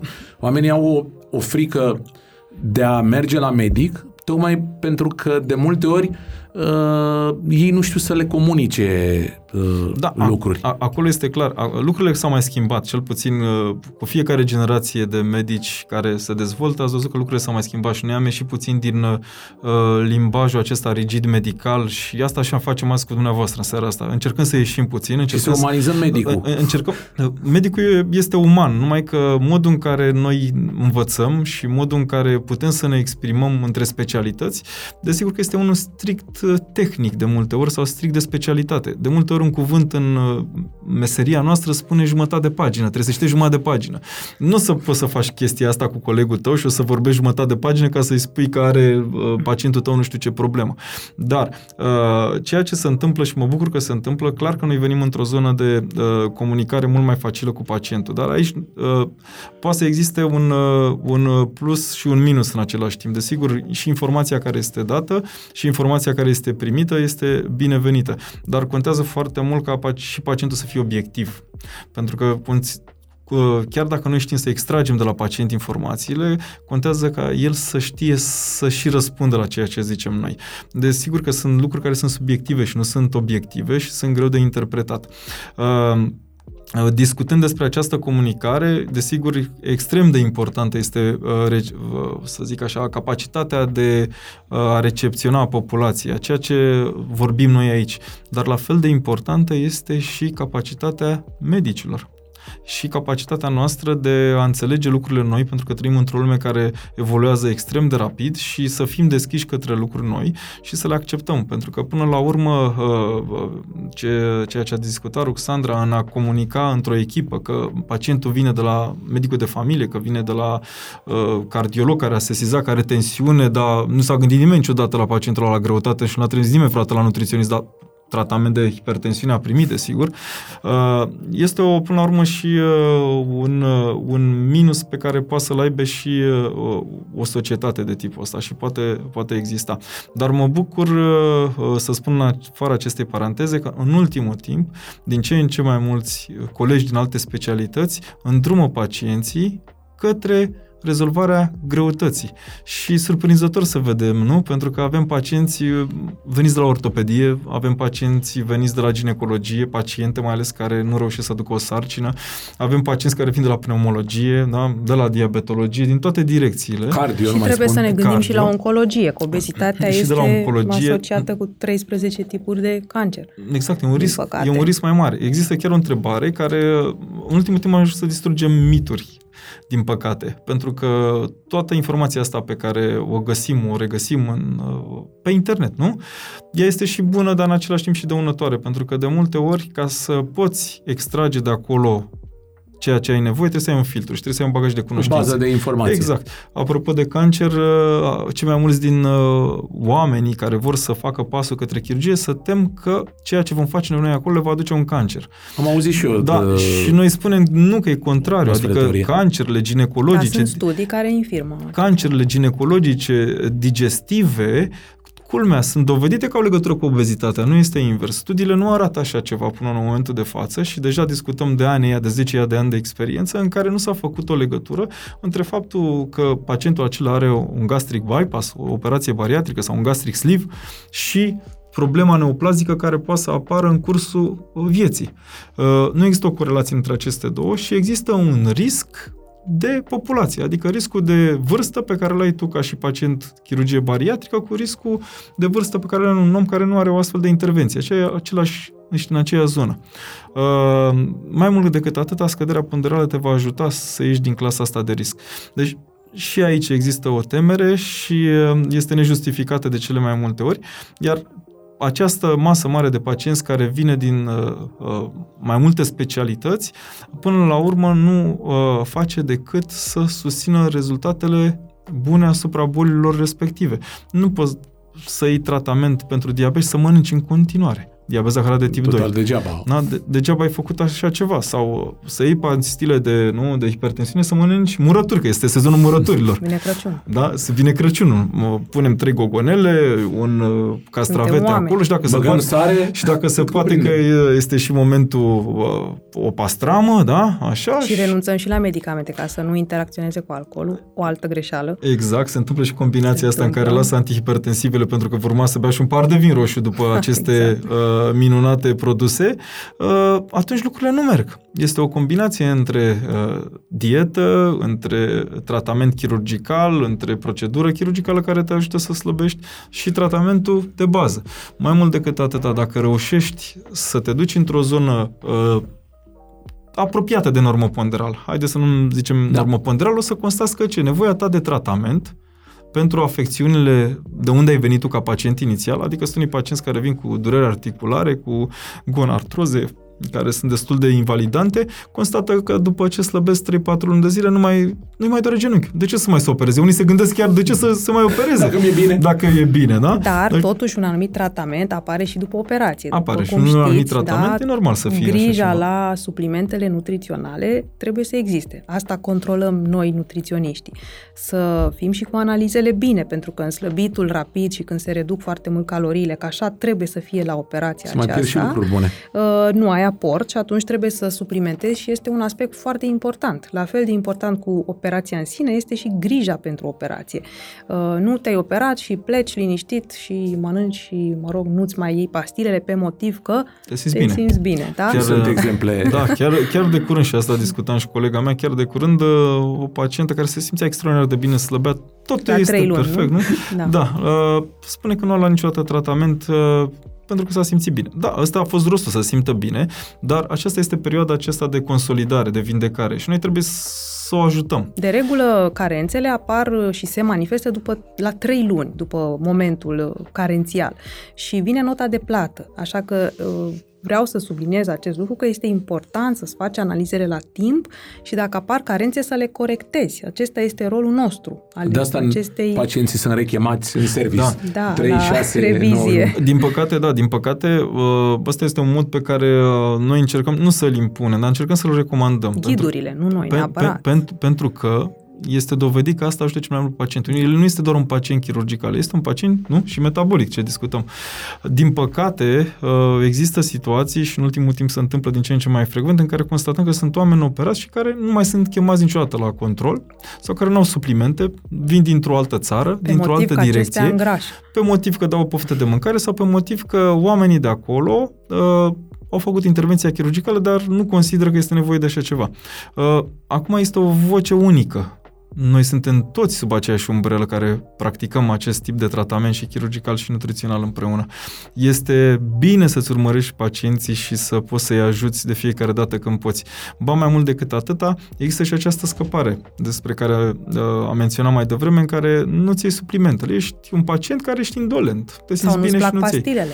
Nu, nu să-ți dai seama dacă e ceva în regulă cu tine decât dacă îți face cineva analize. Dacă aștepți să ai simptome, atunci este total greșit. Apar, apar și simptomele da, asta la deja mai târziu. Ești obosit, ești deja mai târziu. părul, Tonusul mă rog. nu e tocmai da, cel mai nu bun. mai dor bine, pot să apară, sigur că da, și iarăși în funcție și de materialul clientului. Dacă dieta este tot una proastă și flora proastă și nu absorbi bine nutrienții din mâncare, uh, da, sunt probleme și uh, trebuie să fie ghidați pacienții în, aceste, în acest uh, timp. Să, unii spun, păi mi-au totul din mâncare. În primele luni n-ai cum cu 800 de calorii să-ți iei totul din mâncare, iar ulterior, dacă mâncarea nu este de calitate, nici măcar pentru un pacient fără operație nu este posibil să-și ia totul din mâncare. Asta. Nu, pentru, Dar, pentru uh, o parte acum, pentru o parte dintre pacienți, e, cer scuze, pentru o parte dintre pentru că mă gândeam la urmărirea pe care noi tot ne străduim să o facem cât putem de bine și cu un maxim de pacienți. Raportându-ne la ghiduri. Raportându-ne repet. la ghiduri, pentru uh, există un fenomen uh, în ultimul timp. Există într-adevăr un turism medical.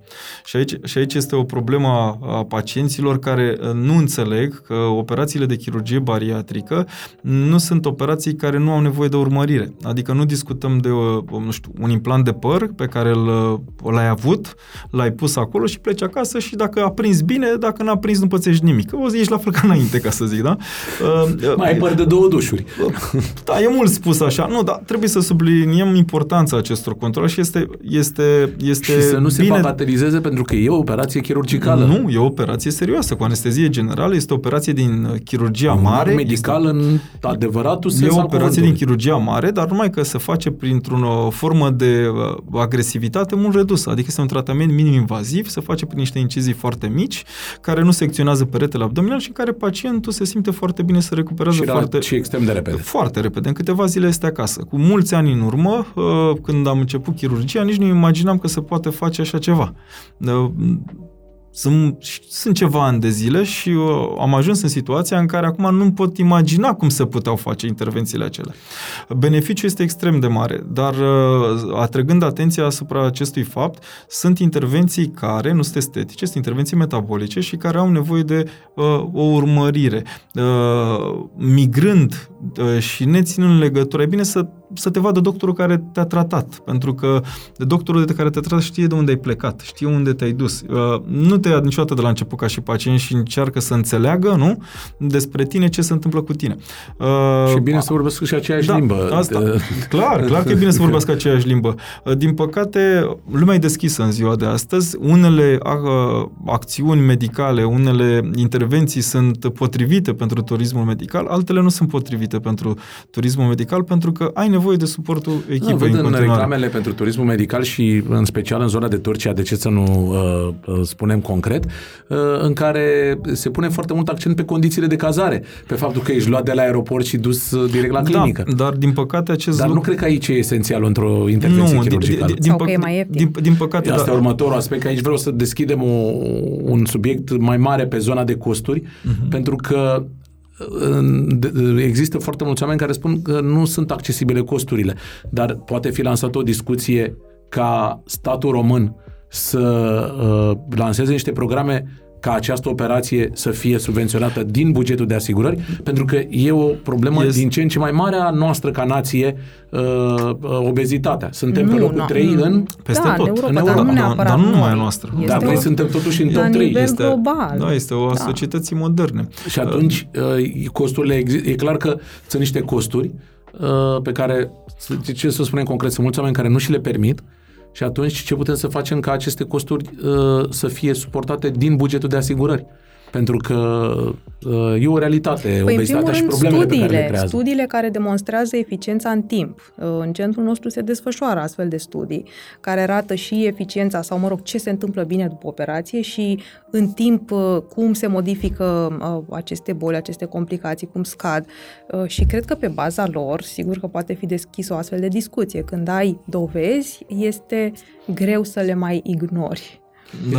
Genul ăsta de discuție cred că ar trebui ușor, ușor... Uh... Ea a fost uh, începută, uh, nu este un lucru nou. Uh, singurul lucru care noi trebuie să ne credem să avem răbdare. Toate lucrurile știți foarte bine, în alte părți ale lumii se întâmplă mai repede, la noi, se întâmplă, la, la, la noi se întâmplă mai lent. Sunt țări din Europa care decontează prin asigurări uh, operațiile de genul ăsta? Sunt, sunt măcar care, parțial. Da, sunt care decontează măcar parțial. Dar în România nu se pune uh, problema la modul ăsta. Există și în România un ajutor. Numai că el nu este suficient pentru tipul ăsta de chirurgie. O chirurgie care uh, are niște consumabile care, într-adevăr, sunt mai costisitoare decât uh, ața, de exemplu. Un aparat care taie și coase în același timp e mult mai scump decât o ață chirurgicală. Și atunci deconturile acestor intervenții chirurgicale clar că sunt undeva mai sus decât uh, ar putea să susțină poate uh, statul la un momentul respectiv. Mai mult decât atât, ca să Uh, ca să poți să execuți asemenea intervenții, asemenea tratamente, trebuie să ai și condițiile necesare. Adică trebuie să ai uh, un spațiu, un spital destinat pacienților cu obezitate, da? cu toalete care să-i suporte, cu uși largi în care să intre, cu paturi, cu cărucioare, cu lifturi. Da? Cine ridică, cum își poate imagina cineva, chirurgul va ridica un pacient de 240 de kilograme de pe masa de operație cu asistentul și va pune pe brancard. În niciun caz nu putem să facem noi așa ceva. Pentru asta există niște lifturi. Lifturi care ridică și imobilizează, dar astea nu se găsesc oriunde și astea nu pot fi în orice spital. Clar că trebuie să fie într-o zonă destinată tratamentului unui asemenea pacient. E, și ca să obții așa ceva trebuie să ai investiție mare la început. Nu se poate altfel trebuie să... E ca și când îți ai achiziționa un automobil de performanță. Este o investiție mare, pentru că și chirurgia asta fuge. E o chirurgie în dezvoltare, e o chirurgie care, ce aparate avem în momentul de față, acum 2 ani de zile, uh, erau în altă situație, au evoluat. Asta înseamnă investiții permanente, înseamnă un suport financiar, desigur, și care, desigur, se va întrevedea la un, la sfârșit. În Plus costul, pregătirea permanentă în costul, a medicilor. În costul, da, exact, în costul intervenției chirurgicale. Plus că de ceea ce discutăm, pregătirea permanentă a medicilor, este un lucru extrem de sensibil, pentru că trebuie să ai și medicii să, într-o situație în care să fie statornici, să nu să nu se schimbe foarte des, da? Trebuie să ai o situație în care evoluția acelui medic să fie constantă, să medic, câștige experiență. să câștige experiență, să fie perseverent și să-l susții pe acel medic să dezvolte. Uh, este o problemă națională și mondială. Medicii au nevoie tot timpul de suport pentru a se dezvolta uh, nu cum este să te antrenezi pe un robot. Cine vine să spună la dispoziție un robot? Nu, cineva trebuie să te ajute să ajungi acolo să poți executa intervenții chirurgicale cu un robot sau da. cu o strusă de la Din știu, sunt foarte mulți medici din afara României care vin uh, în România uh, pentru a uh, se pregăti pentru tipul ăsta de operație. Și vin... Uh, da, noi avem, uh, avem un centru. Da. Avem un centru de chirurgie uh, laparoscopică mini-invazivă în care uh, împreună cu domnul profesor am pus mult suflet de mult timp și împreună cu colegii noștri uh, uh, îmi face plăcere să vorbesc despre lucrul ăsta. Uh, este așa uh, copilul nostru care crește, dar are deja mulți ani de zile și este tot copil, pentru că ne dorim să-l dezvoltăm mai departe. Avem colegi din țară, este o formă de program uh, da, a noastră și este o formă de program agreată de către Uniunea Europeană. Uh, ne mândrim să spunem că avem cursuri acreditate în Uniunea Europeană și că, într-adevăr, vin chirurgi de afară, vin să învețe tipul ăsta de chirurgie în România e un lucru care pentru noi aduce mândrie și o pot spune uh, fără modestie de data asta. Este o mândrie să ajungi să poți învăța la rândul tău Uh, pe oameni de acolo de unde ai fost cu ceva mult timp în urmă și ai învățat și tu la rândul tău. Uh, este o evoluție oarecum a elevului, să zic, uh, și pentru noi constituie viitorul. Și ne dorim să dezvoltăm din ce în ce mai mult acest centru, ne dorim să învățăm la rândul nostru din ce în ce mai mulți colegi, indiferent, nu? Medicina nu are granițe, Așa indiferent că, de că sunt să te din duci țară. afară să cauți o intervenție. Singura, singura Indiferent că din țară sau de afară. E, poate fi uh, financiară, pentru că sunt niște uh, oferte financiare care te da. pot tenta în primă fază, din dar păcate, vin cu niște dezavantaje. Da, așa cum, așa cum am zis, uh, sunt niște costuri în spate care la un moment dat uh, nu, mai, po- nu mai pot ieși. Da. Uh, când vorbești de o intervenție chirurgicală efectuată de un medic într-un spital care nu are la dispoziție tot circuitul unui pacient metabolic, care asta înseamnă iarăși investiție, într-un pacient care nu... Se pun- mai sare etape. Nu pune, da, nu pune, Tai de la, acolo, tai nu, de pune nu, nu, nu așa, nu, dar nu pune la dispoziție tot circuitul, pentru că una este să ai un spital cu 10 asistenți, da, 3, 2 medici anesteziști, da, fără cameră de gardă și alt pusă la dispoziția pacientului oricând și altă să ai un spital cu 120 de medici, cu 700 de asistenți și tot așa mai departe, cu 20 de săli de operație, lucruri care deja necesită efort financiar la sfârșit. Da, să aprinzi lumina și acolo. disponibilitatea, da, și disponibilitatea echipei medicale la orice oră. Uh, nu există să uh, suni și să răspunde cineva că n-a înțeles. Ai și numărul direct al medicului care te tratează, mai ales în cazul chirurgiei discut acum. Uh, ăsta este un mare nostru avantaj și ai și numărul de telefon al camerei de gardă care poate să suplinească acolo unde medicul este om fizic, da, nu poate fi disponibil. Că se Dar întâmplă există ceva și în timpul persoane nopții. speciale care sună pacienții să întrebe cum se simt și cum merg lucrurile. Colegele noastre Adică care sunt, fac uh, controle, da. E o întreagă armată care după aceea se interesează. Nu pleci la aeroport, la revedere, ți s-a luat Eu pot să covorul roșu confirm și... pentru că am trecut prin etapa asta da. și... Uh, uh, E un personal în spa... Noi suntem nemeritat, cred că astăzi aici. Da. Roxana. Noi suntem nemeritat. Și am zis asta de multe ori, pentru că imaginați-vă în felul următor. Chirurgul vine, ne salutăm, suntem bine, nutriționistul vine, zice, ok. În, în spate, până ajunge acolo, ați văzut ce se întâmplă. Da? Prin câte specialități treci, prin câte uh, investigații treci, gând, să ne gândim infirmieri, asistente, da? uh, medici. Angelica, cea Uh, care se ocupă cu recoltarea. Da, personalul despre care zicea Roxandra, care are uh, rolul de a culege informații și de a afla despre ce se întâmplă cu pacienții noștri. Dacă n-ai venit la control, o să te Depistează sune. o urgență Da? în felul acesta. Da, o, să, o să te suni. Nu te sună a doua zi imediat, dar va te suna în zilele următoare și întreabă de ce nu ai venit la control. Uh, sunt niște lucruri care, desigur că necesită efort în spate și până la urmă trebuie să ne imaginăm că fiecare dintre noi, oamenii aceia sunt uh, plătiți, remunerați. De aceea există costuri. Desigur, cu cât faci mai mult rabat și cu cât din echipa asta mare te duci către un singur se om, duce și din siguranța da, actului dar, chirurgical. dar, dar chirurgul care le face pe Evoluție. toate sau nutriționistul care le face pe toate, nu prea N-am îl făcut vedem. operații Da. încă. Și un lucru De, pe de, care... de, deci n-am, n-am făcut așa ceva și atunci uh, ce am discutat până acum este absolut necesar uh, uh, de înțeles. Nu suntem unici pentru pacienții noștri și avem nevoie de colegi să ne sfătuim, să tratăm împreună și avem nevoie să putem fi într-o zonă de comunicare cu pacientul. Adică nu am ieșit în afara spitalului, am plecat, nu știu, am părăsit țara, i-am, am primit o pungă cu pastile, sunt foarte mulțumit de acest lucru, este micul cadou pe care îl primești de multe ori și când achiziționezi bunuri materiale, nu? O cafeluță, o, Un ceai. A, un ceai, cunoaștem Da. lucrurile astea, primești lucrurile astea, da, și pleci acasă mulțumit, iar când vrei să suni, doctorul a plecat din spitalul respectiv sau constați că există un call center la care răspunde uh, portarul și nu uh, cel responsabil de call center sau că nu știu informații despre tine ca și pacient. Sau nu vorbesc decât o Da. anumită limbă.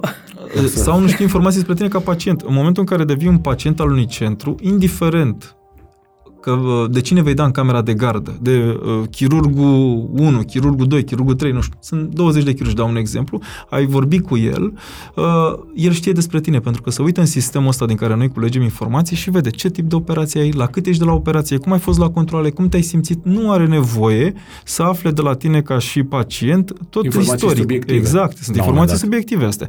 E, Și atunci, prin telefon, pur și simplu te poate încadra ca și nevoie de a fi o urgență sau nu. Te poate sfătui la telefon sau te poate chema la spital. Sunt situații de viață care pot apărea. Uh, Până la urmă, uh, noi suntem într-o continuă desfășurare. Noi suntem live, nu? Nu? Ce suntem mai sănătoși, mâine putem să nu fim sănătoși, indiferent că am fost la un moment dat operat sau nu, sau că am avut sau nu probleme, alte probleme de sănătate. Și lucrul ăsta ne ajută foarte mult, pentru că de cele mai multe ori solicitările nu sunt de, să zic, de urgențe de bariatrie, ci pacienții ne caută să îngrijim și pentru alte patologii. Uh, Și ne bucură de ce? Pentru că e încrederea pe care ne acordă oamenii. Mă bucură să văd lucrul ăsta de cele mai multe ori și să constat că se întorc către noi. Uh, Pentru că știu că putem să fim alături de ei. Știu că la orice oră, da, chiar dacă am fost operat, mi se întâmplă, eu sunt chirurg și mă sună că are o durere precordială. Da, și o să... Da, e o relație, se, se leagă și o relație Se- se- personală. Se leagă o relație, da, dar acel om poate fi ajutat de ce? Pentru că sunt servicii care pot fi disponibile la orice oră. Și lucrul Și ăsta... un lucru pe care uh, m, nu o să-l spuneți uh, da, voi, dar o să-l spun eu, uh, sunt foarte mulți pacienți care aleg să se trateze în străinătate, se întorc cu probleme care sunt rezolvate în România. Și uh, știu că vă feriți să faceți lucrul ăsta. Din uh, postura în care vă aflați, uh, poate considerați că nu e ok să spuneți voi, dar îmi asum eu să spun da, lucrul ăsta. Acum, și acum... sunt și persoane și cazuri mediatizate în, din... în care s-au rezolvat tocmai de, în România după ce s-au dus să se opereze în străinătate. Din păcate, da, dar să nu uităm că veștile proaste tot timpul se propagă mai repede decât veștile bune. Uh, și noi, în practica noastră, nici noi nu suntem 0%, uh, așa cum am zis. Nu există în chirurgie pe nicăieri 0% complicații sau 0% posibilitatea de a păți ceva minim sau maxim. Nu. Și în practica noastră se întâmplă. Dar noi ce putem să spunem în modul în care suntem organizați, că putem să oferim din punct de vedere procentual, procentul la cel mai de jos. Și mai mult decât atâta, ce intervine aici? Da, și pacientul meu poate păți într-adevăr o complicație, dar pacientul meu pot să-l tratez la orice oră atunci când mă caută, da, și este pacientul pe care l-am operat și știu de unde să-l iau și unde să mă duc cu el în tratamentul pe care l-am. nu ia de la zero. Pentru că, da, pentru că în chirurgie timpul este foarte important, timpul de reacție. Una este să depistezi, nu? Problema, complicației, ai plecat, ai dus în altă parte, în alt spital, ești luat ca un pacient nou investigat, trec 4-5 zile până îți dai seama ceea ce se întâmplă cu pacientul ăla și alta este să ai pacientul de la început pe care îl cunoști, de la operația inițială până la sfârșit. Da, din păcate așa este. Constatăm un număr din ce în ce mai mare de pacienți care revin, dar nu pentru a ne întreba cum să mănânce după da. operație, pentru că ar fi bine, ci revin pentru probleme mai serioase care ne solicită din ce în ce mai da, mult și, și pe noi că ce e gratis costă uh, scump de cele mai multe ori. E un, e un miraj. Nu zicem, atenție, nu zicem Când pentru că este obiectiv. Nu. Deci nu, nu, nu, în niciun caz. Au, au, și, au și ei și în alte părți și în alte țări, au reușitele lor, au procentul lor de reușit nu putem să zicem lucrul ăsta, nu arătăm cu degetul, suntem departe de a arăta cu degetul. Dar ce putem să facem noi, datoria noastră este să învățăm oamenii cum să-și aleagă varianta mai bună da? și să înțeleagă de ce sunt anumite diferențe. Acum a fost puțin uh, anecdotic ceea ce a zis, că uh, spitalul de bariatrie pune o poză nu cu certificatul, nu? De, care arată exact. rezultate, certificatele pune cu, astea. Uh, condiții de da, cazare, da, de transfer exact, de la aeroport la... Exact, pentru că uh, oamenii caută lucrul Cu limuzina. Ăsta. De multe ori, de două, transfer cu limuzina la aeroport. Din păcate, pentru că ăsta este adevărul. Oamenii nu vor mai vor un salon cu patru pacienți, cum se întâmplă în spitalele construite acum 30 de ani, 40 de ani, ci oamenii caută intimitate. spitale intimitate, cu rezervă, condiții bune, igienice, foarte curate, ceva gen hotelier. Așa mese cum bune zicem. nu e cazul că nu mai mese, e mese bune nu e este cazul. Și atunci, eu cu ce îmi câștig pacientul? Cu o pernă și cu o cameră? Nu. Trebuie să-mi câștig pacientul pe baza rezultatelor mele și să am decența medicală să-mi arăt și rezultatele bune și rezultatele care nu sunt plăcute, complicațiile adică. Și discutăm de complicații, așa cum am zis, pentru că ele există. Ce trebuie să știe pacientul? Pacientul trebuie să știe complicațiile se tratează și se tratează bine atunci când se tratează la timp. Este educat da? să le recunoască. Este educat să le recunoască. În momentul în care pleacă de la noi, da, uh, îi se repetă pentru că îi se spun, da, sunt anumite semne și pacientul știe, am pățit asta, asta, asta, pun mâna pe telefon, îi anunț pe cei pe care m-au operat. Poate e ceva în regulă cu mine. Datoria noastră este să-l ajutăm cât putem de repede. Da, și să fim la dispoziția lui. Eu vreau să pun o întrebare pe care o pune orice om uh, înainte de un act chirurgical. Doare sau nu doare operația asta? Păi aveți asta, răspuns. Păi, da. a, asta, a fost, asta a fost adresat așa țintit. Uh, are un grad de durere. E normal să aibă un grad de durere. Uh, Spun asta pentru că știți foarte bine, noi toți resimțim durerea la o intensitate diferită. Uh, când vorbim de durere, ne raportăm la alternativele acestei chirurgii și ne raportăm la alternativa care încă se mai face în alte părți ale lumii, chirurgie deschisă. Da. Ca să slăbești, să faci o chirurgie deschisă. Că este gastric bypass, că este uh, gastric sleeve, ai parte de o incizie care este adaptată corpului tău. Dacă ești o persoană cu 160 de kg, vei avea o incizie adaptată celor 160 de kg. Nu spun mai multe pentru că este clar ceea ce se va întâmpla, o să fie o recuperare parietală, adică mușchii, pentru că vor fi secționați pe o lungime mai mare, va fi mai lentă și mai dureroasă. Uh, ce trebuie să cunoaștem noi? Că durerea vine de la musculatură. Cu cât e mai puțin traumatizată, cu atâta pacientul are mai puțină durere postoperator. Și chirurgia laparoscopică, minim-invazivă, asta face. Nu secționează mușchii, singurele uh, incizii cu lama, cu bisturiu chirurgicale, sunt la nivelul tegumentului, pielii. Restul sunt uh, niște instrumente care se numesc uh, trocare, au un, uh, un cui, un vârf ca de un creion, care pătrunde printre fibrele musculare, le depărtează, chirurgul introduce instrumentele, efectuează operația, la sfârșitul operației, în momentul în care a retras acele trocare, fibrele musculare se apropie, iar pacientul poate, se poate ridica și se ridică singur, atenție, de pe masa de operație și se așează singur pe brancard. Lucru pe care nu vi-l aduceți aminte și majoritatea nu și-l aduc aminte pentru că suntem atunci sub influența Anestezie. anesteziei și medicației, de fapt, care are și un rol amnezic. Pentru că există un stres pentru toți dintre noi dacă ne așezăm pe masa de operație, există zgomotele specifice, există lumina ambientală care Dar are să un adorm anumit- repede, adică nu...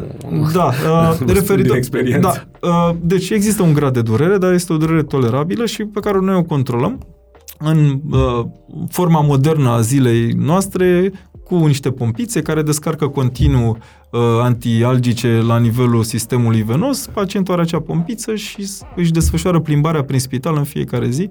În prima zi, în a doua zi, se mobilizează, controlând astfel acea durere, dacă care este de o intensitate mult redusă, comparabilă cu chirurgia clasică. De aceea poate să plece acasă până la urmă.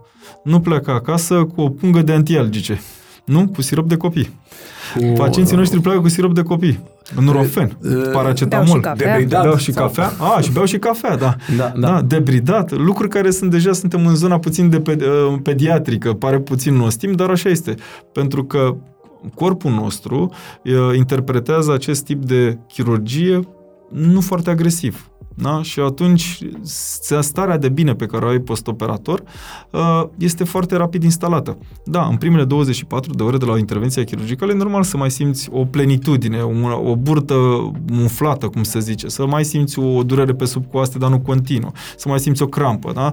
Uh, să ai un disconfort în primele 24 de ore, pentru că este fire să fie așa. Până la urmă, nu știu dacă ne lovim cu uh, coapsa de marginea patului, o să simți puțin ceva două zile la Mai zic cu- o, o, o jenă. Cu degetul de marginea patului. Cred- E mai, mult mai puternic. Cu degetul de la Mic, picior. cu degetul. Cu degetul, la, Da, degetul degetul la mic de picior. la piciorul Da, da, drept, da, să da, zic da, așa, da. da? Bun. Deci e normal să simțim lucrul ăsta, dar ne raportăm atenție la o chirurgie deschisă. Nu are comparație ca și, niv- ca și nevoie de antialgice postoperator. Ai nevoie de antialgicele în prim, mai mult în primele 24 de ore, porți această pompiță care te ajută până la 48 de ore, după care spre externare mergi cu sirop acasă pentru durere și pe care le ai 4 zile. Dar ții o dietă strictă o lună. Asta Ții o- trebuie Asta să... era următoarea A- a- întrebare acea- cu dieta postoperatorie. Ce, Da. uh, de ce am întrebat asta? Pentru că foarte multă lume m-a întrebat pe mine la rândul meu. Și uh, eu le-am spus că durerile pe care le-am resimțit postoperatorii au fost cu mult mai mici decât așteptările pe care le aveam. Adică a, a, Contează așteptări- și unde sunt așteptările și asta e foarte important. Da? Eu nemai, e prima și sper singura intervenție chirurgicală din viață pe care am avut-o și uh, mai degrabă mi s-a părut neplăcut ne- debridatul ăla decât uh, Da, pentru că debridatul e operația dulce. Aia. Da, da, și Pentru un că debridatul dulce... e dulce, nu? uh, S-au Prea schimbat dulce. gusturile, prea eu îi dulce. apreciez foarte mult pe bebeluși de când am luat Nu, debridatul ăla. da, nu, nu, nu trebuie, Dar ce pentru vi că s-a lor le părut, place. uh, cel mai greu? Adică ce ați considerat că e...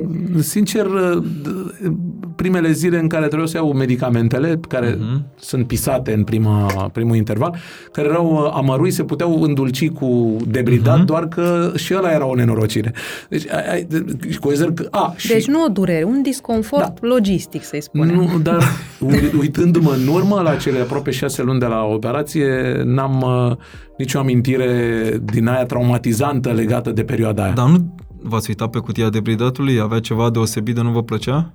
Și era unul cu gust de căpșuni sau Gustul sau E intensitatea dulce, dulcelui? e- Foarte Uh, și as, intensitate. un gust aspru, Bun, care exact. exact. stare de tuse. E, e, exact. Și dacă l-am fi băut pe Iritant. ăla înainte să fim operați, o să vedeți că nu e așa. De aceea bebelușii de care ziceați, e nouă aceea senzație ca dumneavoastră. Lor le place dulcele și vorbea cât o cutie dacă le dai, da? cât o sticluță, un flacon.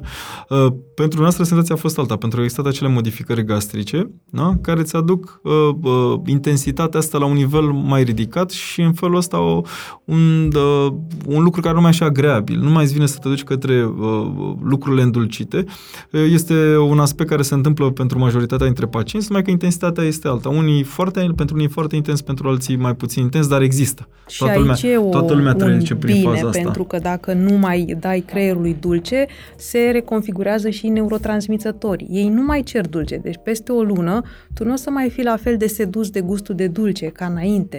Receptorii tăi nu mai cer uh-huh. același lucru. Confirm. Deci no, e un... Uh, Dar da. uh, s-a întâmplat operația, am ajuns acasă. Ce mănânc? Ce mănânc? Păi mai întâi beau. Um, este o lună de tranziție și apoi revii la mâncarea normală, mâncarea solidă. Și în această lună de tranziție o iei treptat ca bebelușii de la lichide clare, apoi uh, mâncare lichidă, mâncare pasată, totul fiert la început, eviți alcool, carbogazoase, um, însă nici nu le dorești. Dacă Asta sunt lichide, este... un pahar de vin poți să beau? Nu, după nu. trei luni o să vină alcoolul, chiar dacă totul este vindecat după prima lună, da? Um, te îmbată și foarte repede după operație, se modifică un pic absorpția lui, mm, însă e important să respecti această lună de tranziție, uh, e important să ți se vorbească despre ea, uh, așa întâlnim noi problemele la acei pacienți care n-au avut această educație, sunt lăsați să plece și mănâncă ce și închipul ei că le cade bine, da? pot să apară greșeli, pot să apară complicații de aici, dacă nu ții această dietă strictă, însă nu ți-e greu, nu te văicărești toată ziua, vai ce aș mânca o, nu știu, îți trec prin cap tot felul de mâncări. Nu, magia operației este faptul că ești eliberat de aceste gânduri, de obsesiile de mâncare, de gândul că ce o să mănânc, ce... nu mai ai pofte, grelina aceea este mult scăzută și e foarte ușor să duci acest program. Mulți pacienți de-ai mei zic, păi doamna doctor, dacă aș mânca eu regimul acela o lună, știți, de ce să mai fac operația? Uh-huh, Mănânc, îmi dați, îmi dați mie da. uh, shake-urile, mâncarea aceea pasătă, regimul exact așa, punct cu punct și eu îl țin și slăbesc și eu ca la operație. De, dar nu e așa, pentru că nu poți. Uh, ești sabotat de propria fiziologie dacă nu ești operat. Însă după intervenție apare această ușurință în a, în a urma indicațiile și nimeni nu mi-a spus că, domne, în prima lună m-am ținut de ușa cofetăriei și am plâns. Nu există această stare. Este foarte ușor. Uh, revin anumite pofte sau, mă rog, pofta de mâncare poate reveni după luni de zile. Însă, repet, este foarte important în ce faci în aceste luni de zile, pentru că ce mănânci îți va influența creierul, flora și la rândul lor acestea îți vor comanda anumite mâncări. Dacă ești cu minte și ne asculți și pe noi după operație, totul va fi bine pe termen lung. Da, avem și pacienți care spun, Păi eu nu m-am operat ca să mă abțin, eu m-am operat tocmai ca să mănânc tot ce îmi place, să însă în cantitate mult mai mică. Se întâmplă și acest lucru. În primul an, orice ai face, aproape, slăbești. Însă după aceea, dacă în anul ăsta ți-ai făcut de cap, uh, poate să nu se mențină rezultatul bun. Da? Dacă în anul acesta ți-ai luat viața în propriile mâini și stăpânești situația, uh, rezultatul pe termen lung care se menține cu succes este al tău. Da, trebuie să fii foarte curajos și să faci cu efort. Asta. Da, efortul e mare. Deci da, chiar da. trebuie să ai o performanță în a face. Dar aș vrea să mai adaug ceva, pentru că e important să înțeleagă până la urmă care este, care este rostul acestei primei luni de dietă. Uh, nu urmărim să slăbim în această primă Slăbitul lună. vine oricum. Nu, slăbitul va veni oricum și uh, lovitura e la distanță. Da? Deci ne gândim deja în luni, în poate un an, jumătate, doi, chiar dacă facem și puțin activitate fizică recomandările de a urma acești pași clari, pentru că sunt niște pași foarte clari. Nu te poți încurca dacă doctorul zice șapte zile lichide clare și spune ce tip de lichide, apă plată, ceai, neîndulcit, da, zeamă de la compot, toate foarte clar enumerate. Nu te poți încurca că în săptămâna a doua o să urmeze niște supe creme, că în săptămâna a treia și a patra vor urma niște pireuri și de-abia după o lună, după ce vii la acel control și vorbim iar de control, iar ne lovim de partea asta de urmărire și am să vă spun de ce este foarte important. Pentru că din punct de vedere chirurgical, Uh, stomacul se vindecă la 4-5 săptămâni. La 4-5 săptămâni se vindecă stomacul. Nu trebuie să existe un miraj al vindecării tegumentului, pentru că o parte dintre pacienți fac duș, nu, să uită, cad acele benzi, nu prea s-a vindecă, s-au vindecat foarte bine, nu sunt cicatrici, să uite și o să zic, ok, înseamnă că și stomacul meu s-a vindecat și eu pot mânca solid. E un alt mediu interior. Da, nu. Uh, există într-adevăr o vindecare mai lentă a stomacului, se duce undeva până la 4-5 săptămâni. Și de aceea este foarte important ca înainte de a începe alimentația solidă, să mergi la doctorul care te-a operat sau la echipa care te-a operat, să-ți facă o evaluare a stomacului stomacului, cum s-a vindecat, să-ți facă o evaluare prin analize, da, printr-un control radiologic și să zică ești bun să începi să mănânci solid sau nu, nu ești bun să începi să mănânci solid, uite, ai puțin aici inflamat, nu ți s-a vindecat, mai stai o săptămână cu lichide, mai stai o săptămână cu pasate. Sau... Da, atunci poți să fii instruit cum să procedezi. Și de ce este important? Pentru că lucrul ăsta ce urmărim noi? Să ia o vindecare cât mai bună. S-ar putea pacientul al 230-lea pacient din acel an să aibă o vindecare mai lungă. Dacă el nu vine, n-ai de unde să știi că el trebuie să-și prelungească dieta sau n-ai de unde să știi că el trebuie să facă un tratament pentru iritația gastrică pe care a avut-o, pentru că ceea ce a făcut el n-a fost așa cum trebuie. N-a ținut dieta sau n-a luat tratamentul respectiv. Deci este foarte important această primă lună pentru că ea te poate scăpa de complicații chirurgicale. Da? Este o rană la nivelul stomacului care se vindecă timp de 4-5 săptămâni. Ce s-ar întâmpla dacă o incizie de la nivelul tegmentului am încercat zi de zi să tragem de asta când se vindecă? La fel este și stomacul, nu? Pentru că operația asta ce face? Operația se modifică stomacul, înseamnă o sutură, o tăietură și o sutură la nivelul stomacului, dar noi lăsăm omul în aceeași condiții de viață. El trebuie să bea după operație. Nu-l oprim. Da? Nu ca în uh, sfera ortopedică, unde dacă ți-ai rupt mâna... Nu, nu? folosești. Nu, îți pui neoatelă, corect, și ești într-un repaus timp de o perioadă. Sau și o la... calci în piciorul Da, îl lași să vindece. Nu, noi ce facem aici? Noi uh, modificăm organul și în același timp timp trebuie să-i dăm și drumul. Adică să meargă pacientul acasă și să-l exact. folosească. Da? Dar o să-i dăm drumul exact, o să-i dăm drumul nu la obiceiul de dinainte, ci să-l luăm exact cum unii se muiesc, cu diversificarea la copii. Nu e o diversificare, de fapt, la copii. Pe noi ne interesează mai mult consistența alimentelor din prima lună. Adică să nu-l se forțeze. stomacul foarte Asta mult. se face, desigur, este o dietă care este făcută împreună cu nutriționiștii și care, în același timp, trebuie să aducă un aport nutritiv pacientului suficient ca să poată să se și vindece. Plus, uh, suplimente. Plus suplimente. De proteine, da? de vitamine. Deci nu, este numai, nu este numai partea chirurgului, partea chirurgului asta care ține de consistență, partea nutriționistului este cel care trebuie să facă combinația de alimente să iasă care, bine. Care să iasă bine. și nutrițional și pe toate palierele. Exact, exact, exact. Și acolo sunt tot felul de exemple pe care uh, le-au așezat foarte frumos colegii noștri. Într-o broșură colorată. Într-o, în, în, într-o broșură care, da, unii au început să iubească și avocado, unii au început să iubească și brânzica, unii... Și brocoli. Și, și, și brocoli. Și, și brocoli, da, am întâlnit oameni pentru că operația îți mai schimbă gusturile. Nu? Sau da? Da. Ați trecut prin experiența asta și puteți să spuneți. Îți mai schimbă păi, gusturile. Am confirmat inclusiv pe zona de, de teste pe care o fac cu mezelurile. Nu, nu, le, da. mai, to, nu le mai tolerez, nu mai plac. Și se întâmplă un lucru foarte uh, da, foarte bun. să știți că îmi plac în continuare. Cartofii? Cartofii da. sunt o mâncare sănătoasă, dacă da. știi cât, când și cât, ce da. formă. Da, adică este un aliment... Ăștia nu m-au părăsit. Nu. Sunt alături Dar de mine. Prăjiți. Da, de, de, multe ori când pacienți... Chiar, din, chiar și prăjiți. Din, din, când pacienții zic că nu mai îmi place gustul uh, ciocolatei, gustul înghețat, e tot lucrul ăsta, zic și ce bine îmi pare. Pentru la că, fel și eu. Pentru că până la urmă scopul nostru este să nu se mai placă. E un scop comun pe care îl are și echipa medicală și pacientul. Nu vrem să-ți placă, nu vrem să ai 20 de mese pe zi, nu vrem să te întorci la înghețată, nu vrem să te întorci la o ciocolată de mărimile celor din duty free, care știm cât Deși sunt. cu înghețata poți greși cel mai bine. Cu înghețata poți greși cel mai bine. Lichidă, da, e... Asta e o altă întrebare. După operație, ce, da. ce alimente te pot păcăli? Uh, imediat, deci, în această lună, prima. alimentele care sunt lichide și care sunt cu zahăr adăugat. Ciocolata caldă, care se strecoară, uh, însă zahărul este proinflamator, deci nici măcar acest lucru nu îți favorizează vindecarea, ci mai degrabă inflamația. Deci te păcălesc că intră, dar vindecarea tot este afectată de ele. Alcoolul? Sucurile, alcoolul, dar dacă ai băut un fresh după operație în acea lună, te arde puternic. Nu e, nu o să-ți placă. Mai ales dacă este din citrici.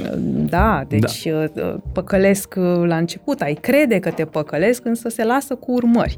Uh, iar ulterior, pe termen lung, tehnic, după ce apare această vindecare, sigur că nu o să te afecteze nimic un atât de rău. Cu frișcă așa și cu... Uh, Merge, dar uh, multe calorii vor veni, da? Tot ce, ce intră ușor și e curgător și e hipercaloric îți frânează pierderea în greutate și tu ai ca scop ca uh, în primele trei luni să dai uh, 40%, chiar și 50%, sigur, depinde de greutatea de, De unde, unde pleci. pornești, da? De unde pornești, Dar să dai foarte mult din greutate jos. Așa trebuie să fie operația asta.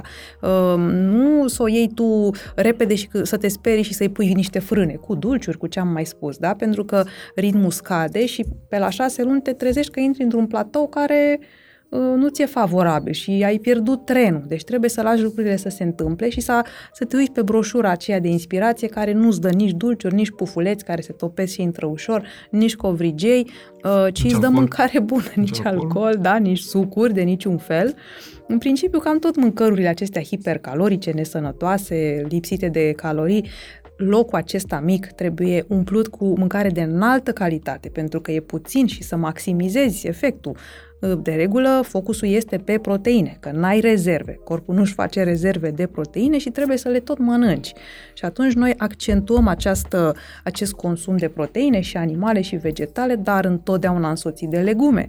Ce te-ai face dacă mănânci numai brânză și carne? Tranzitul tău intestinal este un dezastru și apare constipația, da? Dacă nu știi bine să... Le dozezi? Da, nu să le dozezi, să le însoțești de fibre, de legume, dacă nu te hidratezi bine, pentru Să că le combin bine. să le combini, da, apare o altă problemă. Uh, hidratarea, consumul de apă. Ați simțit un alt fel de gust de apă? S-a modificat ceva? Mm, În cazul meu nu, Nu. dar În cazul multor pacienți, uh, apa devine un dușman și nu se hidratează bine, un lucru mm, periculos pentru prima lună, că deshidratarea duce și ea la complicații și sunt semne pe care iarăși noi îi învățăm pe pacient să le recunoască. Uh, Setea e deja târzie, dar apare o urină hiperconcentrată, durere de cap, greață, nu de la operație, de la faptul că ești deshidratat și pot să apară complicații, dar tromboembolice. Așa că uh, toate aceste lucruri sunt uh, importante. Tu primești o broșură sau o foaie, crezi că e puțin acolo, dar este o esență uh, pusă după multă experiență și trebuie respectată. Tot fiecare rânduleț, de la hidratare, la modul în care mănânci, la modul în care faci mișcare, masaj sau uh, tipul alimentelor pe care le alegi, toate contează. Deci tu plătești eficiență foarte mult când uh, ai... Uh, am peste 20 de kg peste greutate optimă. da. Îmi Par, nu par multe. Ce să aleg? Dietă sau operație? Și ce Păi înălțime? n-alegi tu. n-alegi tu neapărat. Păi, vin eu la și întâi faci specialist. o Ce mi se evaluare. recomandă? Dacă vii la mine, spre Da. exemplu, totul Vin la începe, nutriționist. începe cu anchetă. Tot a începe cu stilului, da, începe cu începe nutriția. cu ancheta stilului de viață. Dacă eu văd că tu ești un om care bea sucuri în prostie și consumă alcool și mănâncă numai dulciuri, sigur că prima propunere este haideți, domnule, să schimbăm ceva, să ținem o dietă și poate fi prima ta dietă și atunci ești pacientul meu preferat. Prima dietă întotdeauna funcționează, oricare ar fi ea. Și funcționează minunat. Și funcționează minunat. Dacă ești un veteran al dietelor și ai ținut-o și pe daneză și a balerinelor și mi- îmi povestești de ce nu știam eu, da? Aia cu Um, ouă, Atkins, sau cum se numea. Și uh, ești epuizat cu uh, un status metabolic uh, la pământ, da? drumul pe calea diabetului, dislipidemii, cardiovascular și așa mai departe, uh, ai poate chiar și o indicație de a slăbi pentru că urmează să faci o intervenție chirurgicală, atunci îl chem și pe colegul meu și ne sfătuim. Uh, chem și un psiholog să vadă materialul de la, cu care se lucrează. Și mai ales dacă vine și pacientul și spune, vă rog, nu mai dați o dietă, orice, că nu mai pot să țin, cred că este clar ce va decide echipa și la dorința pacientului. În modul meu ideal de a vedea lucrurile, sigur că inițial trebuie să încerci cu o dietă și dieta mea, că eu zic, a, și ți-au dat ceilalți, poate că n-a fost bun pentru tine, lasă-mă și pe mine să încerc Dăm și mie o odată, șansă. dăm și mie șansa odată. Sigur că urmează niște luni în care eu îmi dau seama dacă merge sau nu merge și acesta e modul meu ideal de a vedea lucrurile. Uneori nu este timp să faci acest lucru, sunt chestiuni presante și abia atunci pot să spun că da, predau cuvântul ștafeta colegului. Deci Sunt pacienți este... comuni, de fapt. Da, Uh, Cei care ajung la chirurgie uh, sunt cei care vin din partea asta de nutriție, pentru că ei deja au încercat. dar Ori- și colegul ne trimite pacienți Și care au noi invers. normopondere și Da. care vor să slăbească, ca la Și- mersul la coafor. Și, și invers, da, sunt pacienți care vor mai mult decât normoponderalul, dar în minus, nu în plus. Și trimit Da? la noi. și atunci ajung acolo. Dar uh, uh, este extrem de importantă această legătură nutriționist-chirurg. Odată și pentru selecție, e o întrebare țintită. E selecția pacientului, cum o facem, asta a fost. Odată o poate face nutriționistul și chirurgul, o poate face, odată o poate face chiar pacientul singur.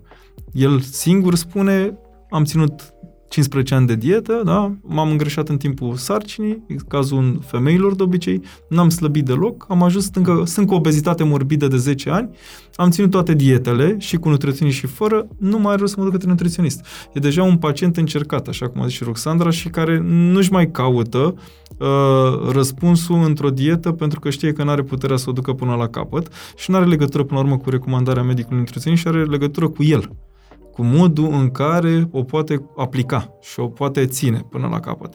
Uh, sunt pacienți comuni, nu? Pentru că vin de la nutriționist, ajung la un moment dat la chirurg și până la urmă se întorc și la nutriționist, nu? Nu rămân cu da. mine. Da. Or, or să fie... E doar o, o, da. o stație da, Suntem, exact, suntem într-o zonă în care avem mai multe opriri și ajung înapoi către nutriționist, nu? Eu nu mai am ce să fac cu pacientul ăla, e normoponderal. Ce poate să mai facă? Ce poate să mai facă chirurgul după un an de zile cu acel pacient, ce să-i mai facă dacă e normoponderal, nu? Ajunge, el are nevoie de fapt de o instruire în a învăța cum să alimenteze, să-și aleagă alimentele, să-și mențină greutatea. Să-și înțeleagă fiziologia Să-și, să-și înțeleagă corpul, de fapt. Corpul îi dă semne și învață, știe, deja are experiență. Câteodată pacienții știu mai mult decât cunoaște doctorul. El simt știe foarte glicemia. bine, da, el, el simt glicemiile, da? Până la urmă e primul, primul impactat. Trebuie, de... Da, trebuie să simți, trebuie să asculți pacientul, pentru că el îți poate spune de multe ori pro, diagnosticul, să zic, doar când vorbește, îți spune exact care este problema, doar să-l asculți, să ai timp să-l asculți și să zică lucrul ăsta. E un, este un circuit în care noi nu ne excludem și în care avem suportul uh, ambelor specialități. Uh, pacienții noștri sunt ai noștri, nu sunt pacienții nutriției, nu sunt pacienții chirurgiei și avem Pacienții nevoie. echipei. Da, asta desigur vorbim despre pacienți care ajung în direcția asta a procedurilor și a intervențiilor chirurgicale. Uh, Roxandra are și o altă categorie de pacienți, aceia Metode care, diverse, a, da, sigur. aceia care sunt unii care sunt la limita uh, indicațiilor chirurgicale și care desigur că merg în această direcție, sunt unii care ar încerca, dar le teamă să se opereze și atunci iar se întorc către și este și acea clasă uh, excepțională care vor să îngrașe la un moment dat da, și sigur. care să supun ponderal și întâlnim lucrul ăsta. Și care, uh, care poate deveni subponderal ca, și ca urmare a operației. Uh, Pentru pot la un ajunge, anumit moment dat. Pot ajunge, da. dar nu vor rămâne acolo. Și uh, zic lucrul ăsta de cele mai multe ori uh, pacienților să nu se sperie că vor fi prea slabi. Nimeni n-a rămas vreodată prea slab și corpul nostru ne va duce într-o zonă de echilibru. După ce va ajunge undeva în subponderal, ceea ce veți mânca cu timpul, cu trecerea timpului de la intervenția chirurgicală și ca volum va fi puțin mai mare, pentru că organele noastre se adaptează puțin. E absolut Visul normal să va fie fi așa. să fiu obligat de medicul nutriționist să mănânc cartofi prăjiți. Da, și, și, o să, și o să ajung într-o situație în care au un corp uh, de o greutate mică cu un aport care este puțin mai mare decât nevoia de la acel moment și va constata că la o distanță de 2-3 ani de zile va lua câteva kilograme, după care va fi într-o zonă de uh, fluctuație sau constantă. Depinde puțin foarte sus, mult. puțin jos. Da, exact. Te vei comporta ca un om neoperat. Numai noi trebuie să ne aducem aminte de ceea ce am discutat și la început, că uh, controlul greutății, obezitatea este multifactorial. Chiar dacă ești operat, dacă te duci la all inclusiv, să ai două săptămâni acolo, nu? Și o să ai înghețată și o să mănânci, să nu te miri dacă ai vei lua 2 kg. Pentru că tu ai un aport deja mai mult decât ai avea nevoie și contează și mediul în care uh, tu vei fi. Uh, deci, tot, toate lucrurile astea, uh, în momentul în care uh, ajungi să, cu toate lucrurile astea, în momentul în care ajungi să le înțelegi, trebuie să ai și, uh, să zic, propriul tău stăpân, într-un fel. Și tu trebuie să-ți conduci operația.